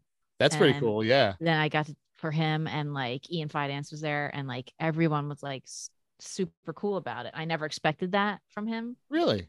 Yeah. Why not? Um You thought he would make fun of you? I I could see that. not even that that maybe it would just be like well i don't believe in that sort Mhm. of but like you wouldn't think that that he would bring it up to you to say like, hey, you want to do that thing? yeah he was like oh i heard you have your cards but i didn't even tell anybody that night see i'll get a feeling in my he head has it. before he has well we're just like you know you have a connection with people when you know them and they can sense sometimes what you're thinking and stuff like that Mhm. Um, and I've known him for so long that uh if like people who I'll get a feeling early in the day when I'm getting ready, like someone wants me to bring these tonight. Where Did I'm you get that going feeling right before this podcast? Um I had a feeling you're gonna ask me something. some That's not fair. That I, you knew that because you're a guest on a podcast. That doesn't count. Um, I didn't, but they're here, so that doesn't matter. Right. Oh yeah, they're just here. No. Yeah. You But, you uh, knew that they wouldn't you wouldn't have to bring them because and sometimes I'll get a feeling, and then I just don't have room in my bag because I got a bunch of waters or whatever in there, and then someone will be like, "Hey, do you have your?" Like Jake Matero's asked me a couple times, but then I did take them out the other day, and then like the security guard at Punchline. I haven't been to the Punchline mic in two months because it was just cold, and I just was working on the podcast more and doing a lot of mm-hmm. other stuff. So to go out on a Monday was like annoying sometimes because I have to leave my house by like five to get there by six thirty because there's so much traffic that time Oh of my day. god. Yeah, Jesus. it's like any other time it's 20 minutes to get there, but the the traffic at rush hour will like kill you. And I took them and the security guard, this one younger guy was there and he was just pointed at me like this and just looked at me and I pointed, I pulled them out of my bag real no slow. way. And he was like, Wow. Holy shit. and then he was shuffling them and like the death card came flying out. And I was like, oh man, what do you got going on? And then like I did the reading and then he was like, yeah, both my grandmoms died last summer at the same time. And I was like, oh shit. And the reading kind of looked like that. Like, So so be honest, and, and I and I mean this with all due respect. I'm not saying this as a as to be disrespectful to you or anything like that. no, white guys love to disrespect uh, spiritual women. It's No, no, fine. no, That's I'm- what I I'm you- expected. You, from know I'm a spiritual guy. You know I believe in, in I'm ghosts kidding. and I'm fucking with you. I'm sorry. Not but I will say. I will say, in this case, in my my skeptic, I always have a, a very heavy skeptic. Like I try to lean skeptic Sure. because, like, I feel like, And I like people like that because I like the science behind stuff. yeah, because I want to know, like, legitimately, and I mean this with all due respect. So, like, when I say this, do you just have like, do you think that you just have good instincts, or you are good at reading people, or is it like an a genuine? do you feel and i and i not in a condescending way but just i don't have a better word for it i don't know if you know this not a wordsmith like do you feel like you have like a power Like a gift or something. like a How- gift yeah like a scent like an like legitimate extra sense or I do have that already. Ancillary, ancillary, unrelated, uh, always had like premonition dreams, and I can read people's intentions really well Oh, and good. energy kind of. And um, the tarot cards were one of the first things I ever did. I've done them for 20 years, I think. Mhm. Like one of my And- Yeah, first sorry. hobbies. sorry i'm gonna i'm gonna write this one down so i don't forget yeah yeah yeah yeah um so instincts yes but then the actual way that i think that the intuitive reading works from a science perspective and i explained it to a lot of the guys when i when i was doing this and to a lot of people because a lot of people think it's it's hard for me to explain without having them in my hands but a lot of people just shuffle and then like you can pull get them off if the you top. want i can. Um sorry. Of course i did this and i so I, I i i do the uh i've i've seen it tons of times. Like my mom has gone to the uh, psychic readers and the things like that. I think tarot cards. I guess i don't know the difference between the two. So i also uh, wrote down how to do tarot All right. cards. So a lot of people just like will shuffle them around, blah, blah, blah, and then just flip it off the top like this Uh-huh. in whatever order. They just kind of like lay it out. Okay. So the way I do them is we are all made of electricity. Okay. Right. And kinetic energy flows through us. Our thoughts are particle charged particles that leave our brain and create our environments around us and affect people around us. There's research, movies, uh, what the bleep is that weird movie that the guy in the NXIVM cult made. But um, oh he made that yeah, but he's the nice one. He's not like the crazy cult leader one. It's like the Okay. guy that kind of realized something was off. I worked at a video store when that came out, and I kept hearing people like people kept coming in and asking for it, and we only had like two or three copies, and I was like, yeah, "What the fuck is this movie?" yeah so i heard about it a long time ago and i eventually watched it and not until like recently but um Mm. so your thoughts and your words all leave your body in particle form and affect the way so with that in mind when people think things and they want a tarot reading, they're thinking really hard. I give them the cards and I go, okay, think about what you want and like do this and just like move them around. You're putting your energy in there. As you're doing that, your hands are your energy centers, like your centers of your palm. That's why I hate shaking hands with people. Uh-huh. That's your energy centers. Do you get like shocks when that happens? Like like I feel sometimes just different things. Uh, Like it's hard to things? explain.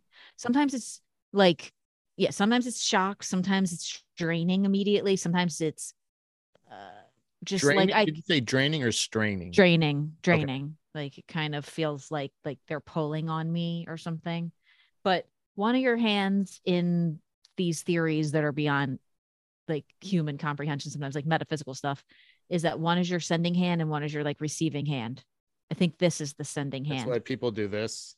It's like tai chi and stuff is all Yeah, in yeah. there and you know so Damn. There's so there's Um, really something to this. Like Yeah, there is. There really is because when you caught when you do uh, there's this uh. Chinese thing that you kind of there's a Chinese um Taoist like thing that you kind of like pull your energy in this way and I and it radiates through your hands and you can feel it. And there's a so I've worked on that for a long time. I have a pendulum I work with and stuff like that to like connect it all. But What so the when I the pendulum is like something that you are you trying to like control it? yes, I can do that. Oh fuck, that's awesome. Sorry, go ahead. Yeah. No, so with thoughts, I can do that. Um, and my hand, I'll hold it over the center of my hand. I was doing a show one time in a witchcraft festival thing that we did recently that Jay Simpson got us on. But um, so anyway, when I take the cards, I am just a really good conduit for electricity basically i like to say like i'm not doing anything i and then i'm you just have to know what the cards mean and see the way they fall and kind of understand and i'll i'm clairaudient where i can kind of hear things that are messages from the web of consciousness that we're all in Yeah, yeah. and so i'll get words that i need to say when i'm doing it and other than that it's just like a matter of what you need to know right now So it's a psychic ability. it's a Like- kinetic energy tied with like is that mean? What is that? wisdom Is it? I was just kind of messing around with Oh, them, but it'll, it'll look dark. it, So no, is- it's kind of like a light at the end of the tunnel one, actually. Oh, it- okay. It's maybe like you're, you've had some things on hold for a while as far as your dreams are concerned, but they're starting to break open now. Kind of looks like a Slenderman POV. It's a Slenderman. Yeah, looks like it. But uh, um, so yeah, I, I so my mom has gotten in the past psychic readings. So h- how different would you say, like uh, something like a psychic reading, or like or a reading? You said like you hear things. Is it Mhm. you're not like you don't have the same type of abilities as like a medium or something like that, but you're just able to. well, no, it is kind of like mediums channel the same way. We all channel the same way, no matter what you call yourself. Mhm. So Claire, there's different Claires. There's clairsentience. There's clairaudience. I've There's only heard of clairvoyant, honestly. okay. There's like seven of them. Okay, what's clairsentient? It's I have a screenshot of it on my phone because Oh. I knew someone was going to ask me about this. Holy shit, you did know. you were prepared. Um, See that? It had nothing to do with the card. um, Because I'm not I, I really genuinely I I I get the and the thing that I wanted to try to avoid was making you feel like I was calling you a carny. but I know that oh there's like, no, um, I am a things- carny. We're all carnies. All of us comedians are clowns. but like in that sense of like the you're I don't want to uh, no, I want to have. I want to be. I want to do like Skankfest and have a table where I'm the clown, like I am the sideshow. but that's but isn't that exactly like of course every comic that you know asks you for that because every comic is avoiding what they they know that where they can get answers like yes. they go like yeah go this- see, these are just truth. Yeah, here. that's they're like psychological truths that you're afraid to know the answer to. right And um, actually, when when Shane and had asked me to do the reading for him, I went, I, "Oh yeah, let me get my cards. They're out in the other room." So I stood up to leave, and as I was walking out the door, I heard somebody from the green room that was sitting back there say, "Yeah, let me see that Emperor card." So I didn't know who it was. I went and got the cards. I came back. I gave the cards to Shane to shuffle, and he was sitting there for a while. And I go, "Just think about whatever you want." Blah blah blah. And then he handed me the deck back, and I went, "Who said that?" When I left, and it was Ian. I said about the Emperor card. The Emperor card was like at the bottom of the deck, which is I do an energetic reading for you first, which is your Yeah. energies. So whatever card ends up at the bottom is like one of your energies, and then one that's at the top is one of your energies. And it was the Emperor card.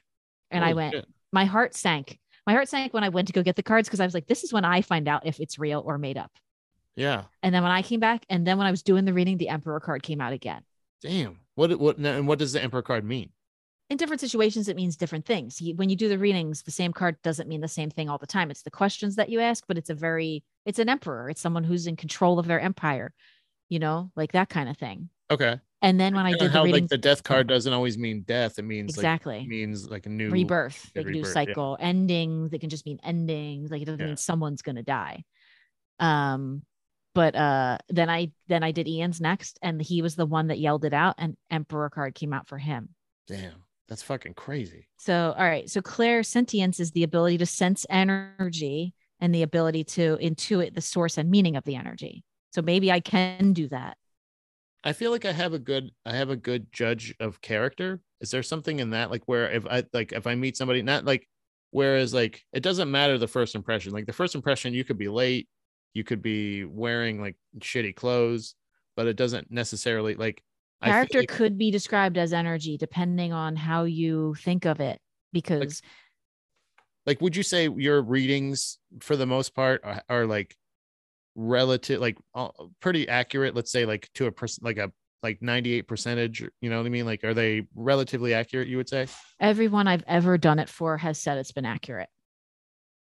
okay so, So yeah that's the only thing. And my and I do my own sometimes, and then I go, damn it, I knew that was the answer. Like, you know what I mean? yeah yeah it's like one of those things where you're like yep yeah You're like, why did I even do this? But it, it yeah, it's just kind of a if you're if you're looking for a truth about something, if you're looking Yeah. for some kind of an explanation, it'll offer you what you aren't seeing sometimes. yeah like it's it's almost like when you are like you're mulling something over and you talk to a friend and then they just kind of say the thing that you were kind of thinking but they either word it a little bit better or they they basically kind of just say the thing that like you said like you were just already You thinking kind of already knew, but you were like scared to know the opposite answer. yeah and uh it's like a kind of like a mild form of psychotherapy honestly and then some people i describe it it's magic yeah that's what i just say like. or it's kind of like gambling a little bit because you're gambling with what your future could contain yeah that's what i honestly it feels like it almost feels like uh like almost like the like uh, like how some people feel view like a ouija board Yeah. you know what i mean like they kind of feel like that one thing like yeah some people it's it's kind of like how much energy or how much thought or power you give that like so whatever you're listen you're, don't because my sister's unleashed a ghost in this house one time with a ouija board it was an angry ghost yeah i remember you telling me that was the Yeah. one that like that like slammed shit angry like old that. lady yeah, that was terrifying yeah. so so but yeah. it's like yeah, if you believe if you believe in the stuff if you think of it. But i've gotten people to actually i've had people go oh i don't i don't believe in that. And then like i was like okay what what does this person need to know? And then the card that would come out they like kind of just went like you know what i mean? Yeah. Mhm. yeah yeah yeah. That's pretty cool. Um damn. Well i kind of want to do a reading. Okay. But i don't want to i don't want like i we feel can do like, it off air if you want to do you have any more questions from anybody before thank you kyle No, shanahan. Uh let's see. Oh okay yeah you know what this might help. Uh let's see one more question actually also from kyle. It says uh what's up? what does your favorite childhood show or movie or cartoon say about you? Oh, I loved childhood. Mm, Pee Wee's Playhouse. yeah yeah i think and uh, I am still a pedophile to this day. still still love jerking off in theaters that's one of my favorite Still things, love getting jerked off in theaters. you know but i i i think uh, it's weird so this this is the reason i said it i feel like this would this kind of ties in close to it because we talked a little bit about dreams and stuff on on on your podcast uh i don't want to give away too much or anything you should listen to I'm going to be posting that. That episode is going out this week. Oh, perfect. Awesome. Yeah. So, paying yeah, check that out because we talk about a, a weird dream that I had and we talked kind of a little bit about dreams in general. Um, but like I, I always, my favorite thing about most superheroes was, and I, and I, and I know how, like, you know, how like dreams can tell you about something like, you, you, oh, that dream actually means this, or this card actually means that. when you're doing a tarot reading or anything. Mhm. But I always wanted to fly. Like I I always had I always was like I have a I have a fear. it was so funny because the this is this is what it says. So all of the um one of my favorite cartoons when I was growing up that I loved that was actually a lot older than me was the Centurions, and my favorite character was Ace McCloud, and he was the flying guy, and he had a fucking big, was blonde haired dude, mustache, and he could fucking fly and fight crime and save the world and uh, superheroes and Spider Man and all this shit. I remember I had a dream one time where I could fly, and then I started to fly, and then I got terrified because I'm still scared of heights. and I go, "Oh yeah. I don't I don't like being up that high. I don't that's scary to me. I didn't trust the flight, you know what I mean? Like there was something You're a pussy even in your dreams, Pat. even in my dream, like I had a dream once where I started to cheat on my wife. Like and, and I I was like, "Oh, I'm married." I stopped in the dream and woke Oh, up. what a like, "What the loser. fuck am I doing? It's literally I don't have to You're do like- that. You're like, this is the only time I actually can do it. Yeah, it's like it- and like it was like happening, and like it was one of those things. I'm like, oh, I can't. I'm married, and woke up and was like, what was that? like so, I I I definitely feel like there's something about that. Like I don't know whatever that's supposed to tell you. Like when you're, I always wanted to be either invisible or fly. Like I feel like I wanted to be. yeah, I want to be invisible sometimes. Yeah. You know, but I always thought of it for around. hijinks. You know. Yeah, hide out in locker rooms. I don't know. What are we talking about here? Um, but, yeah. Well, you know, when you somebody's asking you as a kid, of course, that's what you're gonna say. Yeah. Like that's invisibility. but even even still like being able to fly was like yeah i could just go wherever i wanted to i was like oh i could go visit my aunt in new york it was always so practical it was never like I mean, way better than Spirit. yeah so so did you did you ever did you were you like a person that was like into a lot of the puppet stuff with pee-wee or was it more of the the the weirdness of it like did you like a lot of tim burton stuff mm, Oh, I, yeah, I love Tim Burton stuff, and it was our Saturday morning cartoon, one of our Saturday morning cartoon shows. When I was, if you're talking little kid for me, it was one of our Saturday morning shows that you could only watch on Saturday mornings because there Uh-huh. wasn't such a thing as like reruns yet, especially for Saturday morning cartoon stuff. Those you had to get up and watch, and it was just the live action part mixed with like I guess because I I love a good like uh Scott Pilgrim Yeah. or you know any of Roger Rabbit uh, mixed medium in Yeah. one Yeah, yeah. place and I think I was born to be a comedian honestly honest to god because I never liked anything more than laughing and how funny the some of the weird skits were on there and the side with like the characters that would come in because it was my other favorite one was Mr. Rogers Mhm. and the the neighbors and stuff like the other Yeah. people that would come interact with the star like the host of the show and he was just so weird and i've always been weird that's why my podcast is about weird stuff yeah. Um even after he got uh you know called out in the theater or whatever. I think that's I think that's a thing though is is the is that never changed who he was. Because I think there's something about being shown grown-ups that are willing to to treat kid like either to be fully silly or to be like to commit to children. Like, Like kid friendly yeah on on their on their medium that they work in kid But then, friendly yeah. in both ways. Like those are two great examples right there. Mr. Rogers and Pee Wee are two great examples of kid friendly at two ends of the spectrum.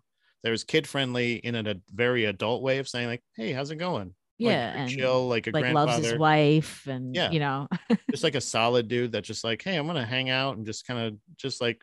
Like, really nice neighbor in the neighborhood that would never touch you right- yeah, that like break down how you feel and not feel you.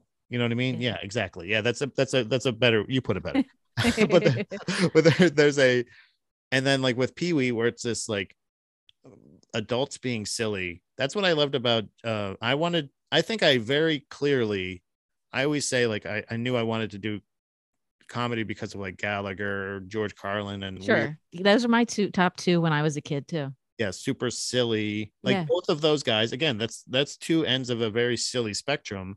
But then you have one guy that's going whackity schmackity hitting watermelons, and then one, one of the guys like whackity schmackity suck a dick. You know, you or know, just like making these uh points about human nature and stuff Yeah. these like valid very valid and expansive points but still just like screaming about the government or whatever like you know what i mean and i Yeah, yeah. i always said i'm a weird kid because i watched that when i was like eight or nine when his special came on hbo i'm like watching that in my room like a almost psycho both equally. You know, uh, both of those guys equally. Like those are those. i loved carrot top too when i was a kid yeah like the silly the the the being committed to silliness but i think i so clearly wanted to be the exact thing i wanted to be and kind of ties into the question was joey from full house i wanted Oh, to be yeah. exactly i even wanted to change i didn't like my name i didn't like patrick i didn't want you to want someone to go down on you in a theater? Yeah.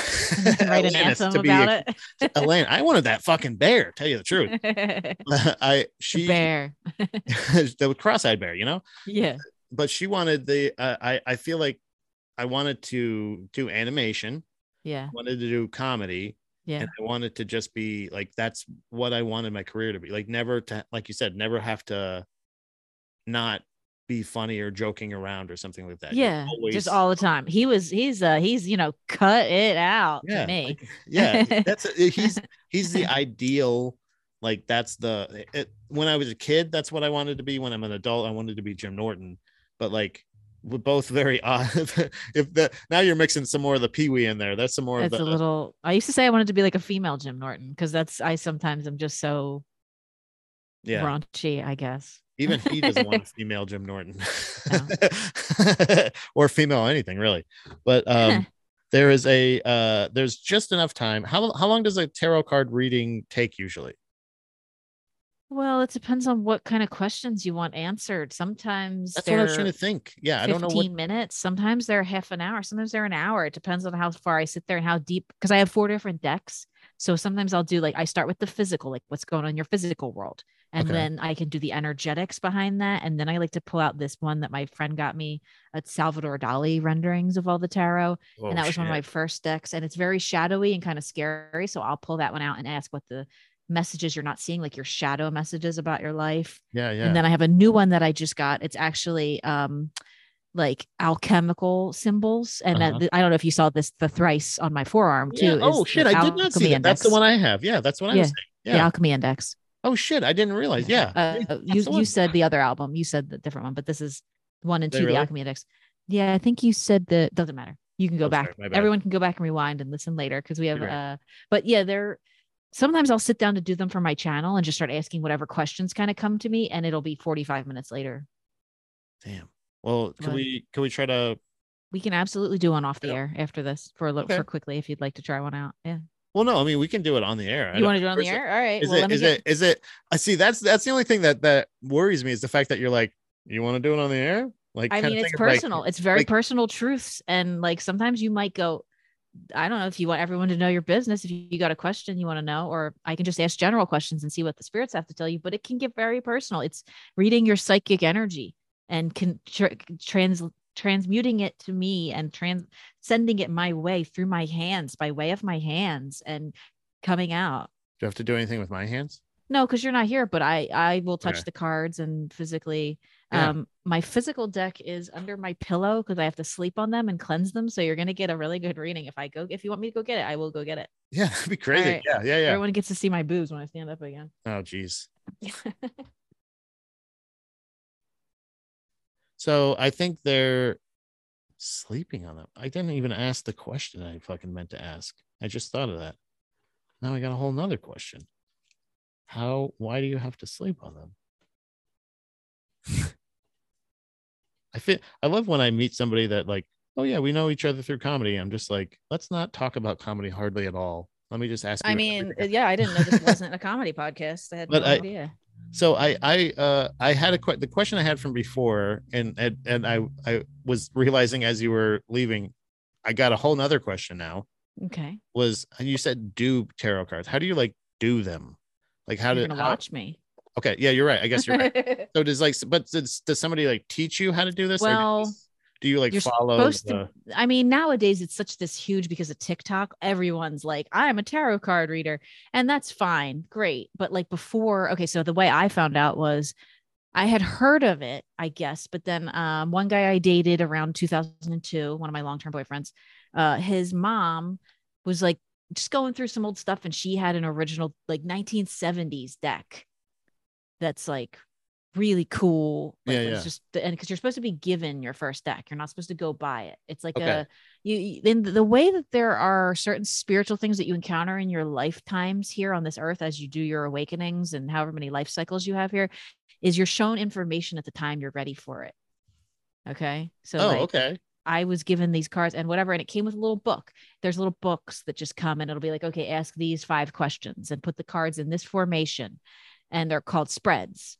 Okay. So that's the traditional way. Like the old way is people just go whatever, you shuffle it however you want, you cut it, whatever, and then you lay them out in a formation, like a one's like a figure eight and one's like a four leaf clover, but they're different tried and true methods that people have used of these ways of discerning things that you want to know. Mhm. Now the cards kind of fly everywhere when I do it. So if you see me like bending over to pick it up. So for what I want you to do right now is think about what you want answers to in your physical life right now or what kind of questions. And if you have a specific question, I can literally ask a specific question you want answered. And I'm thinking about what you need to know right now. i'm thinking so do Don't- just You don't have to tell me, just Okay, think yeah, it yeah. at me real hard. You're just transmitting. There's no, energy does not know time and space. Energy does not realize you're in a different part of the state. so and you say physical being like is it like This is gonna be your life. This is gonna be your physical part of your life. okay because these are very physical cards. And then this is like an energetic deck that's a little harder to translate in physical terms. So I use this one for energy. And then And this is the Dali one. This is the Dali one. oh that's and awesome they all have really cool artwork, but Yeah, some of them I- are very brutal. we have and the uh we had the dali museum where i grew up is uh Oh. salvador dali is uh, right by st pete uh beach. Okay.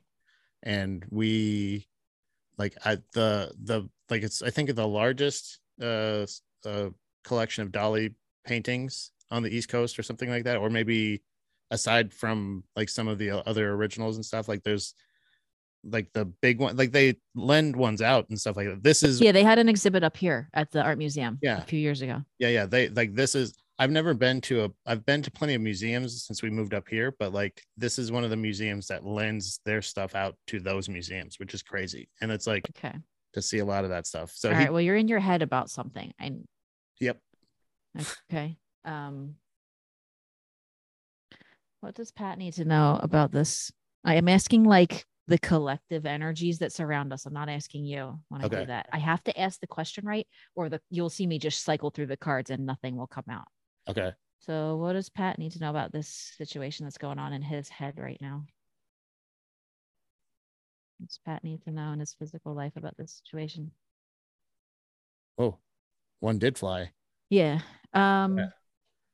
so you you're in a situation where you need to either or you want to try to go forward with something you're working on or say something painful that you don't want to say or sign a contract technically in like legal terms.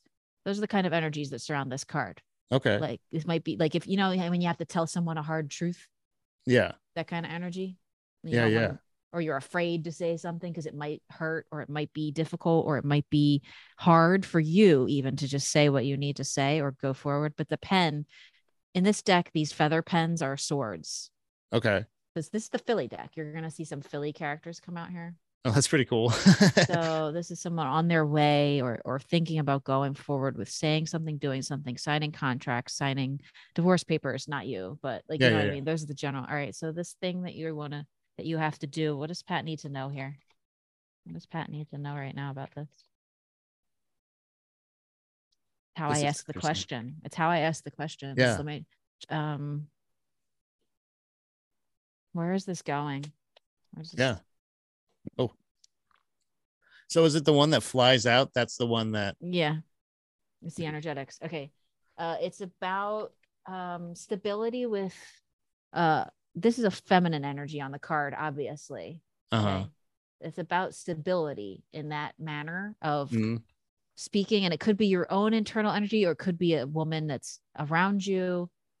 Um so she's kind of like sitting on her chair, just kind of patient energetically. This could be a thing or a person, right? Okay. So, the, so you're kind of thinking about going towards. You have to say something about your what you consider to be stability in life right now. 3D Okay. things. There's metaphysical aspects and 3D aspects. Mm, So that like some of it is like it is it's like representative or it's like something that's like oh yeah this it's it's it's it's literally because like because there's like a couple things that I'm thinking of that yeah, so I can help you you clarify. Yeah, so that's what we do is we go through and help clarify more. Uh, give Pat more clarity on this queen, this situation, Queen of Pentacles.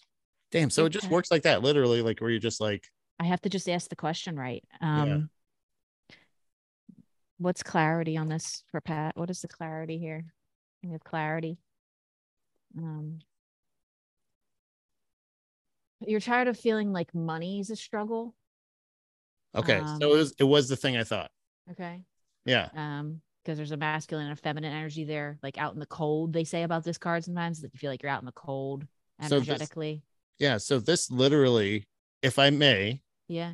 there I, and I've talked about this with a couple friends of mine because being so isolated where I am like with comedy and stuff like that and feeling with the the not necessarily like you know people say don't compare yourself to other people and Sure. stuff like that a lot of times. Yeah. There's still an element of like I feel like there should be like not that I er, deserve more and I'm reminded sometimes by my wife the feminine energy that a lot of times like not to compare like I've chosen a different path sure. and I've had and I've had a really conflicting uh deal with it especially coming out of covid Mhm. of like do I continue to pursue something that I love like comedy? Yeah. Because financially I'm not able to provide enough for my wife and to go forward with that stuff. Like so like I, I like she is somebody who is a main breadwinner and is somebody that that's mean like this lady here? that's, that's the lady who's sitting patiently that's the, that's what and I'm saying. she's got a microphone that she speaks her truth to you right. And she believes in me and she's the one that says keep going. But Yeah, i but i you're tired of this you're tired of this feeling. Yes. Um that's well, I can- crazy! So there's a quick one. We can keep i can i can keep going. I don't know if this is so wait no so the then so then what do i do? All right okay. Well i can ask that but are you ready for the truth? Yeah. Okay. Like literally like right, okay. legitimately it's one of those right. things that yeah. All right so i have to kind of like, give me a second to like kind of Right. regather my you got to get back right, into so it right. regarding this five of pentacles which is the feeling like this isn't enough it's not stable enough it's not support enough it's not enough- Mhm. What- stability here regarding this card am i still supposed to be thinking at you hard too? No i'm kind of trying to listen to the they call them guides because there's lack of a better term i like that. I like that better than spirits or yeah it's mystics um, or elders. Sorry. I can literally just say should pat keep trying to pursue comedy for a career but are you afraid of the answer? No. There's no, no, stability i want to know. the deck where i'm holding it but hold on. Yeah. all right should what's what's the i'm going to ask an energetic card. I'm going to pull an energetic card. yeah. Okay i'm going to say what's the energy surrounding pat continuing with his creative pursuits as a career? What's the energy so i'm just shuffling them to kind of mix them up because i was playing with them yesterday and earlier what's oh yeah the energy surrounding pat moving forward with his creative career Oh, we got one. Guys, we got one. uh you're waiting for a message from the spirits actually Yeah. um hold on all right let's see here God What- damn it. what are the The fucking cards are gonna tell me to just keep going or some shit. This is going to be Um, ask again later. is uh you have loving support from your feminine you do Yeah. you know that Yeah, what, yeah. what other energies are surrounding this career for pat Was that that what? Was that a wing around the it's just kind of like like um yeah Okay. just kind of like all right so like see how that's the mother of cups you have this very supportive it's something you do have an opportunity to do something you love Yeah. Yes. uh let's see here um now financially what is the energy yeah. Uh-oh. oh actually not it's that's a good card You Okay. have, you have a lot of connection and love in this area I do. and that's what Um, keeps me going. Yeah. So, all right. Um, I just got told to pick up like the shadow messages to see if there's Oh, anything you're man. not seeing about it. That's okay. Sometimes we just don't see things. Oh, that came out quick. This is an urgent message. That was kind of me, like Oh. fluffing around the cards. yeah. How do you know when you just fuck up and how? I can feel it. I can feel it in my fingers uh, when when it's me more than and if and if I swear to you, if it's not me and I do that and I put it back in the deck, if it wants to come out, it's coming back out. yeah, yeah. Like, uh, oh, if it's that Like, one, I'll- like, no, that was an accident. It's meant to come out. It's meant to come out, and I will literally pick up different decks, and the same card will come out. Shit. So that's always interesting when that happens. So, but Um, but the dark one came out. This is so the dark one doesn't necessarily mean it's gonna or shadow. You said not dark. shadow. It's something you're not seeing about the situation. Right, What's yes. Pat, what's Pat not seeing about the situation? This is fucking awesome. What's Pat? You're good at this. Um, there's a naked truth here that you're not seeing. I'll try to fi- find that for you. Oh yeah. Okay. Uh, what does What's a naked truth, mean? What's the naked truth here? Oh, Uh, uh, you're not gonna like this. It's in the hands of uh destiny more than you. Okay. Um, what is the energy moving forward here? And is that a talent com- an agency or something? uh, all right, Destiny booking. you're gonna be a struggling artist. yeah. uh, it's it's that look. Uh, okay, so it's sometimes it's one of those things that like don't give it up. You have an audience. it's like all right see this guy is the knight of swords and i said Uh-huh. it was like a little bit of a painful kind if there could be two knights of swords in this deck there might be look at how it's two of this it almost yeah. It looks like they're on the swords. same plane. they're this they're this they are they're the same suit so there's cups there's swords there's wands and Mhm. there's pentacles so when these two came out it's like if there was another of this same card i bet it would have been that going to Yeah. be a struggle it's not going to be easy you already know that kind Yeah. of going into this anything else pat needs to know about continuing to pursue this in its physical life here Damn, that's anything else pat um any more messages from pat physically for this situation how I ask the questions, or if there's just nothing to ask. Oh. Um, So uh, that was going to be another question I had was like, how do you know when it's like, it will. You just see me cycle through the cards and nothing pops out. huh? So it depends. I, if I think the right question at it or say it out loud, that's when I'll get the answers. But sometimes then, even then, it's just done. It's kind of like that's it. That's all that had to come out. So, any more messages for Pat about his physical existence here in that situation? Oh, oh, there we go. Oh no. Um you're very fearful Yep. about it. Um so what should Pat be doing about this fear? What's Do you- help?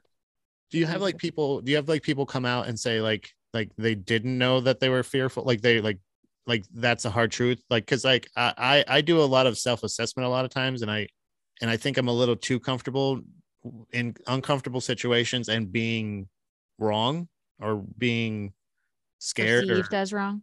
yeah yeah or no or just being scared and being vulnerable and like not knowing well like when you say that when you say like this is something that you're very scared of or you know like yeah i absolutely am like I've never Yep. done this on a live podcast. I've just done it for people. uh-huh. So they don't usually stop and ask questions. They'll Sorry. usually like kind of let me go, but that's fine because it's for the purpose of your podcast. It might be more interesting to expand on that kind of stuff. But people, yeah, like I mean, everyone can usually admit to me because I'm sitting there going through this vulnerable stuff with them that I don't really know these things about you. It's the cards telling me as you're Mhm. seeing it, the real time. It's the energies that come out in these cards and the messages that come out here. Um, for someone to go, no, I'm not afraid. No, they're usually by that point they've already opened up to me, and we're I usually it's somebody I know most of the time. I have done strangers, but then I'll stick kind of generic. I'll stay like not. But the meaning of this card is usually a fear of something, a Okay. fear of saying goodbye, a fear of going forward, a fear of anything. I could say, what's this? What's the biggest fear here that Pat needs to face? Do you see how there we go out? i like that one Go. Oh, there it is. there's like a pile of them on the floor No, Grass it's actually that is something you love going to yield this message that you're looking for. It's the same card. What It's is- the Hierophant from two different decks. damn You need to look this card up when we get off of here and look at your own meanings. Look up Hierophant. Uh, Hierophant? Hierophant. Can you see it spelled there? Hierophant. Hierophant. Hierophant. Hierophant. Okay. So it's a generally a messenger from the universe. You need to listen closely to the messages in your intuition and your conscious and your dreams. Pay attention to those dreams because that's where our spirit messages come in here and reach us when we're in those subdued states of dreaming and metaphysical energy, when we're, our brains are inactive in the conscious mind. You need to delve into your subconscious. This is like a kind of like an intuition thing or like a tr- like going and doing meditation and listening to those messages about that creative career especially um Wow. what's pat's messages about the podcast you see it as a future you do see this as a future you're just not sure if it's really going to work out um anything pat can do here in his physical life to help I was going to say to help make it work. And that is that is a heartbreak card. oh. So be, you know, maybe like accept the possibility of heartbreak, Okay. Right? It's kind of like when you go into dating, I feel like, and you go, well, I mean, like if someone uh, ghosts me, oh well. hmm Like if this doesn't work out, oh well, because otherwise you could end up with that little like see that little red heart in there Uh-huh. like it could be the big it could be the big painful heart but it could also be something good it's just you have to be ready to face that because your your indecisiveness and your wavering contributes to potential heartbreak in something that you love Yeah. right Yeah. Yeah. so and I think that's that's really oh sorry, go ahead. to say any more messages before i close this part oh yeah you're too you have a chance to start a new cycle but you're too stuck in your head about it Yeah. Um, so nothing's going to open up. It's just going to be this more pain, kind of more mental pain and anguish. Uh, how can Pat relieve this mental pain and anguish? How can Pat clear this mental pain and anguish?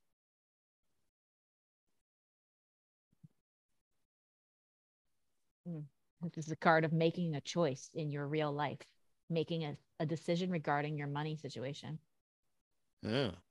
like a definite choice. She has two options here. See, so you're her, okay?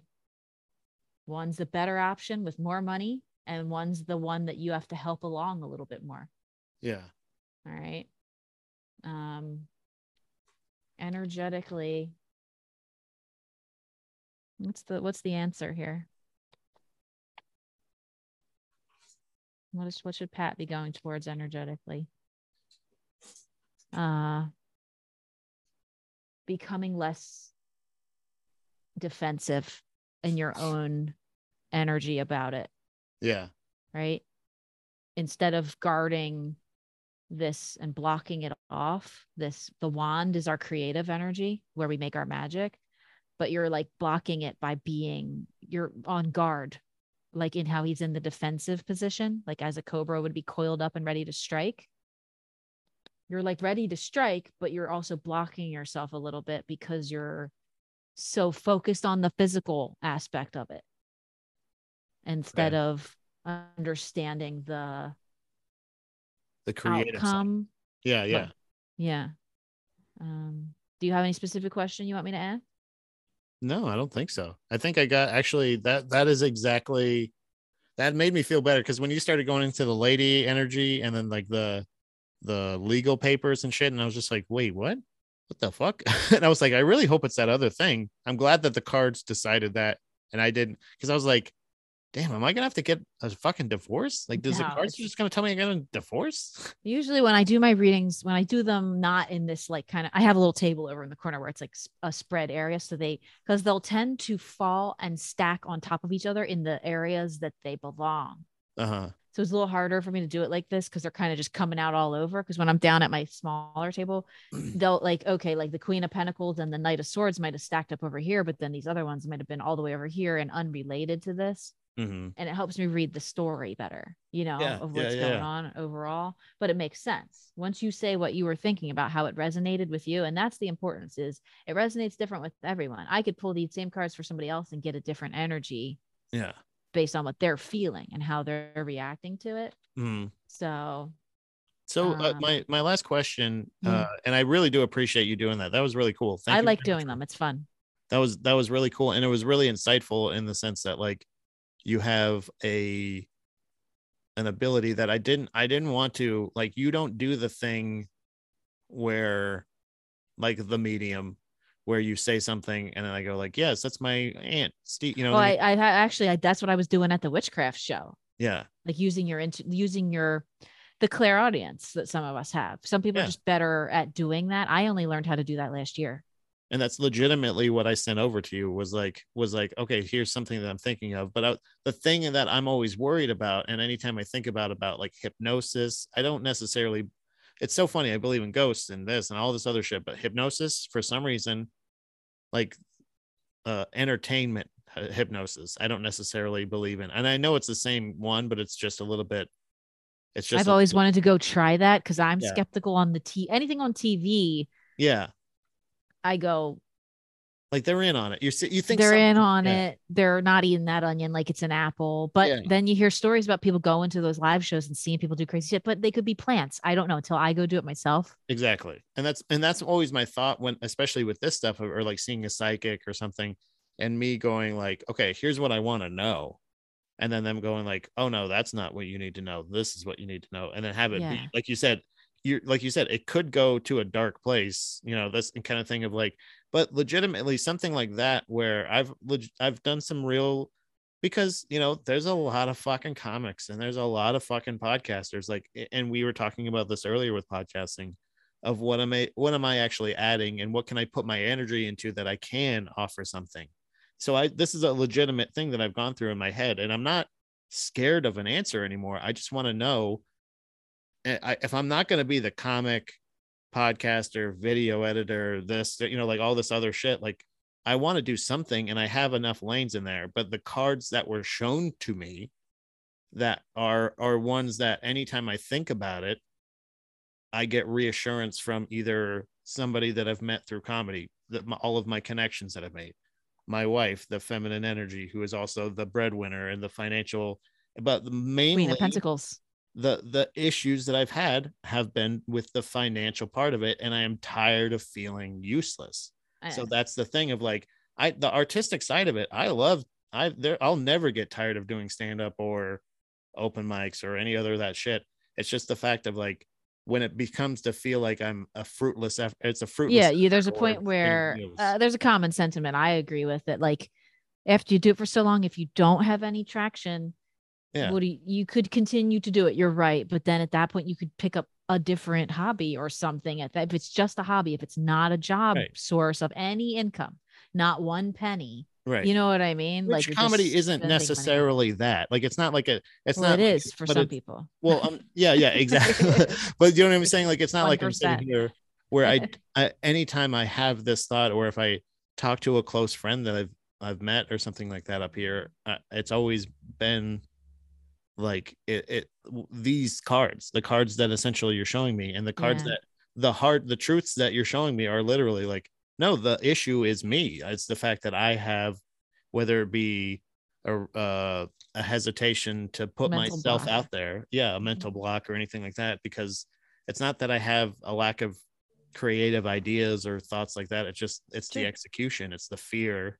I kept um not to cut you off. no no i'm sorry yeah, go I kept getting a like a whatever the suggestion I'll say in the back of my head that you want to know what the future holds. yeah no that's i think that Oh, was the- it's actually it's a good. It's a decent. It's it's a good. The the um you're still all right. So the struggling artist card, when you got that one, or when you sent that one, or showed me that one, or whatever, Mhm. that was essentially was like the route that I'm taking, and the thing that my wife reminds me of all the time is the fact that the I've gone away that I want to try to build my own audience, Sure. and and when that you do that, and you're not somebody that's willing to, uh, try to be on a like AGT or Like conform. or to or something, win or a comedy competition or do other things be like that. mainstream TV comic. yeah like stuff like that where i'm like i i it's it's i i'm sure i could do that but it's i don't know if i want to do that so it's kind of like that's the idea of i forgot where i was going with that i apologize. You were saying building a fan the- base, and I say that to people artists, all yeah. the time. Struggling artists have people respect them and watch them because they watch them come up from nothing instead of just. But a lot of the people you see on America's Got Talent have been doing comedy for a long time. I think yeah already, like you know what I mean. Like they were already pursuing it and already Yeah. have like an agent or something. Because I just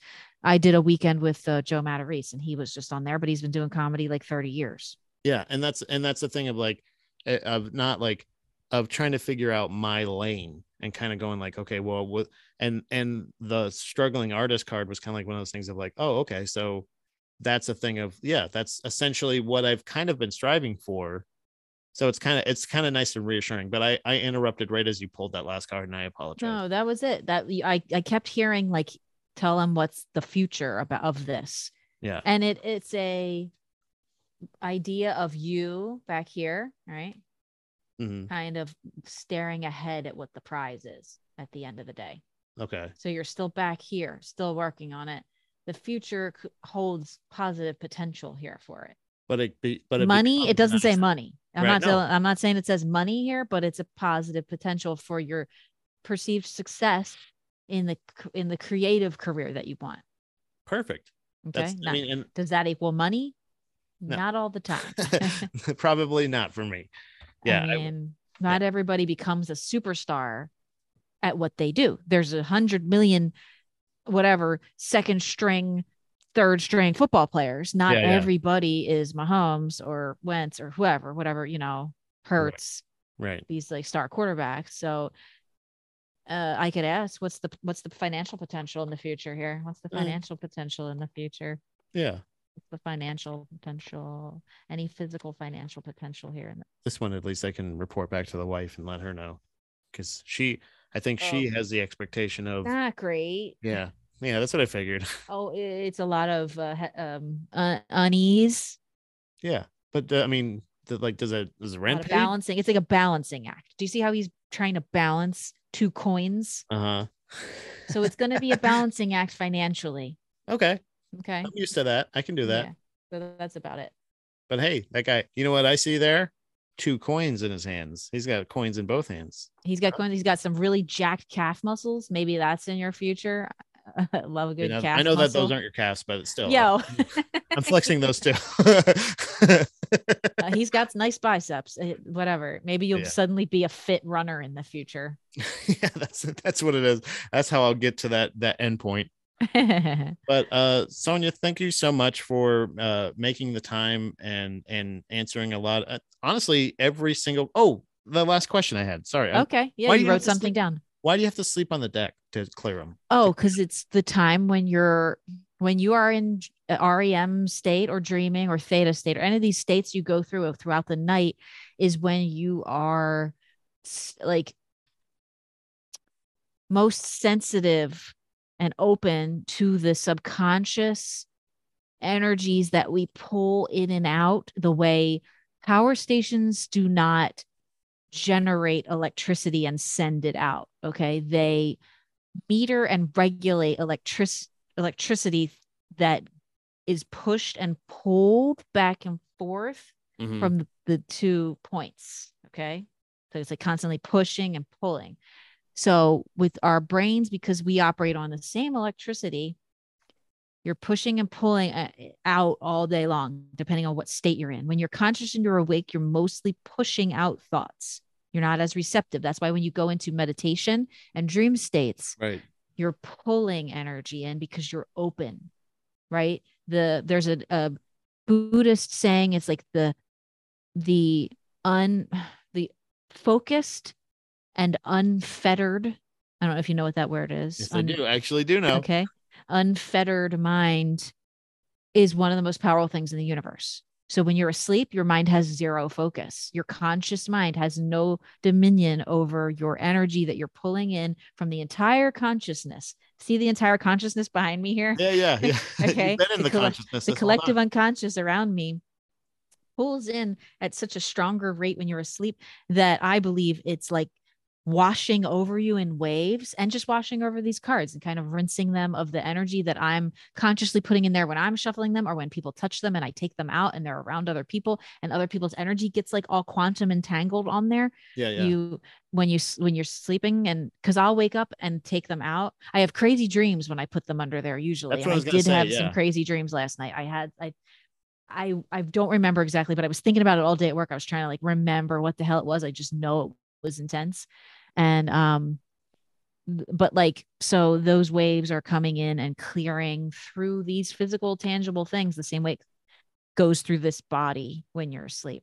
Right? You're awesome. and I think because you're interconnected and it's like just in there in the bed with you, it's, I've read that that's a, a way to do it a long time ago. And I'm sure when it was first invented, nobody had any ex- explanation or idea why, Yeah, yeah. Right? A lot of metaphysical stuff, you know, in Western, especially thought didn't come here until the, you know, 40s and 50s. Yeah, the expo the scient the scientific elements or a- explanations weren't even available. Exactly. They just- just, would, they would just say, you just do, you just do this. That was just like a practice. Like, oh, you just sleep on them to reset them. Right. and what people wouldn't go into why it was just like okay because you're so your thoughts are so powerful So so I'm I apologize that we dirtied up the card that you just already got all no it's i sometimes i sleep on them every night of the week if i use them a lot Mhm.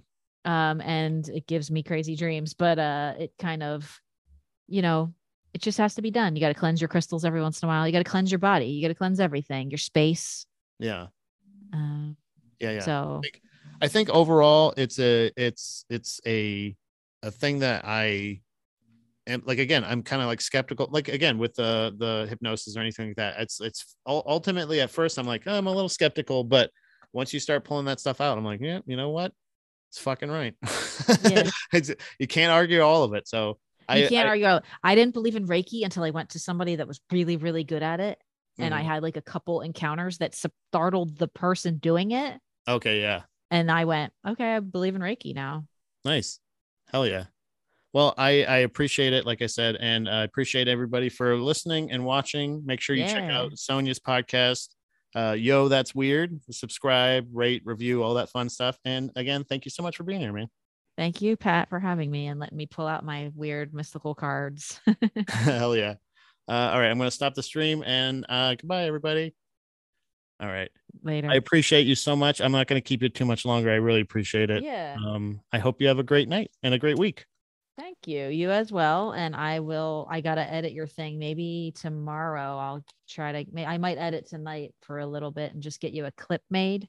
Okay. Yeah. Yeah. And then I'll start sharing that around and tag you in it and stuff. And then uh, get the full episode out as soon as I can. Hell yeah. All right. I'll talk to you then. Many blessings, as my one tarot reader says. Many blessings. Bye. Bye. Bruce.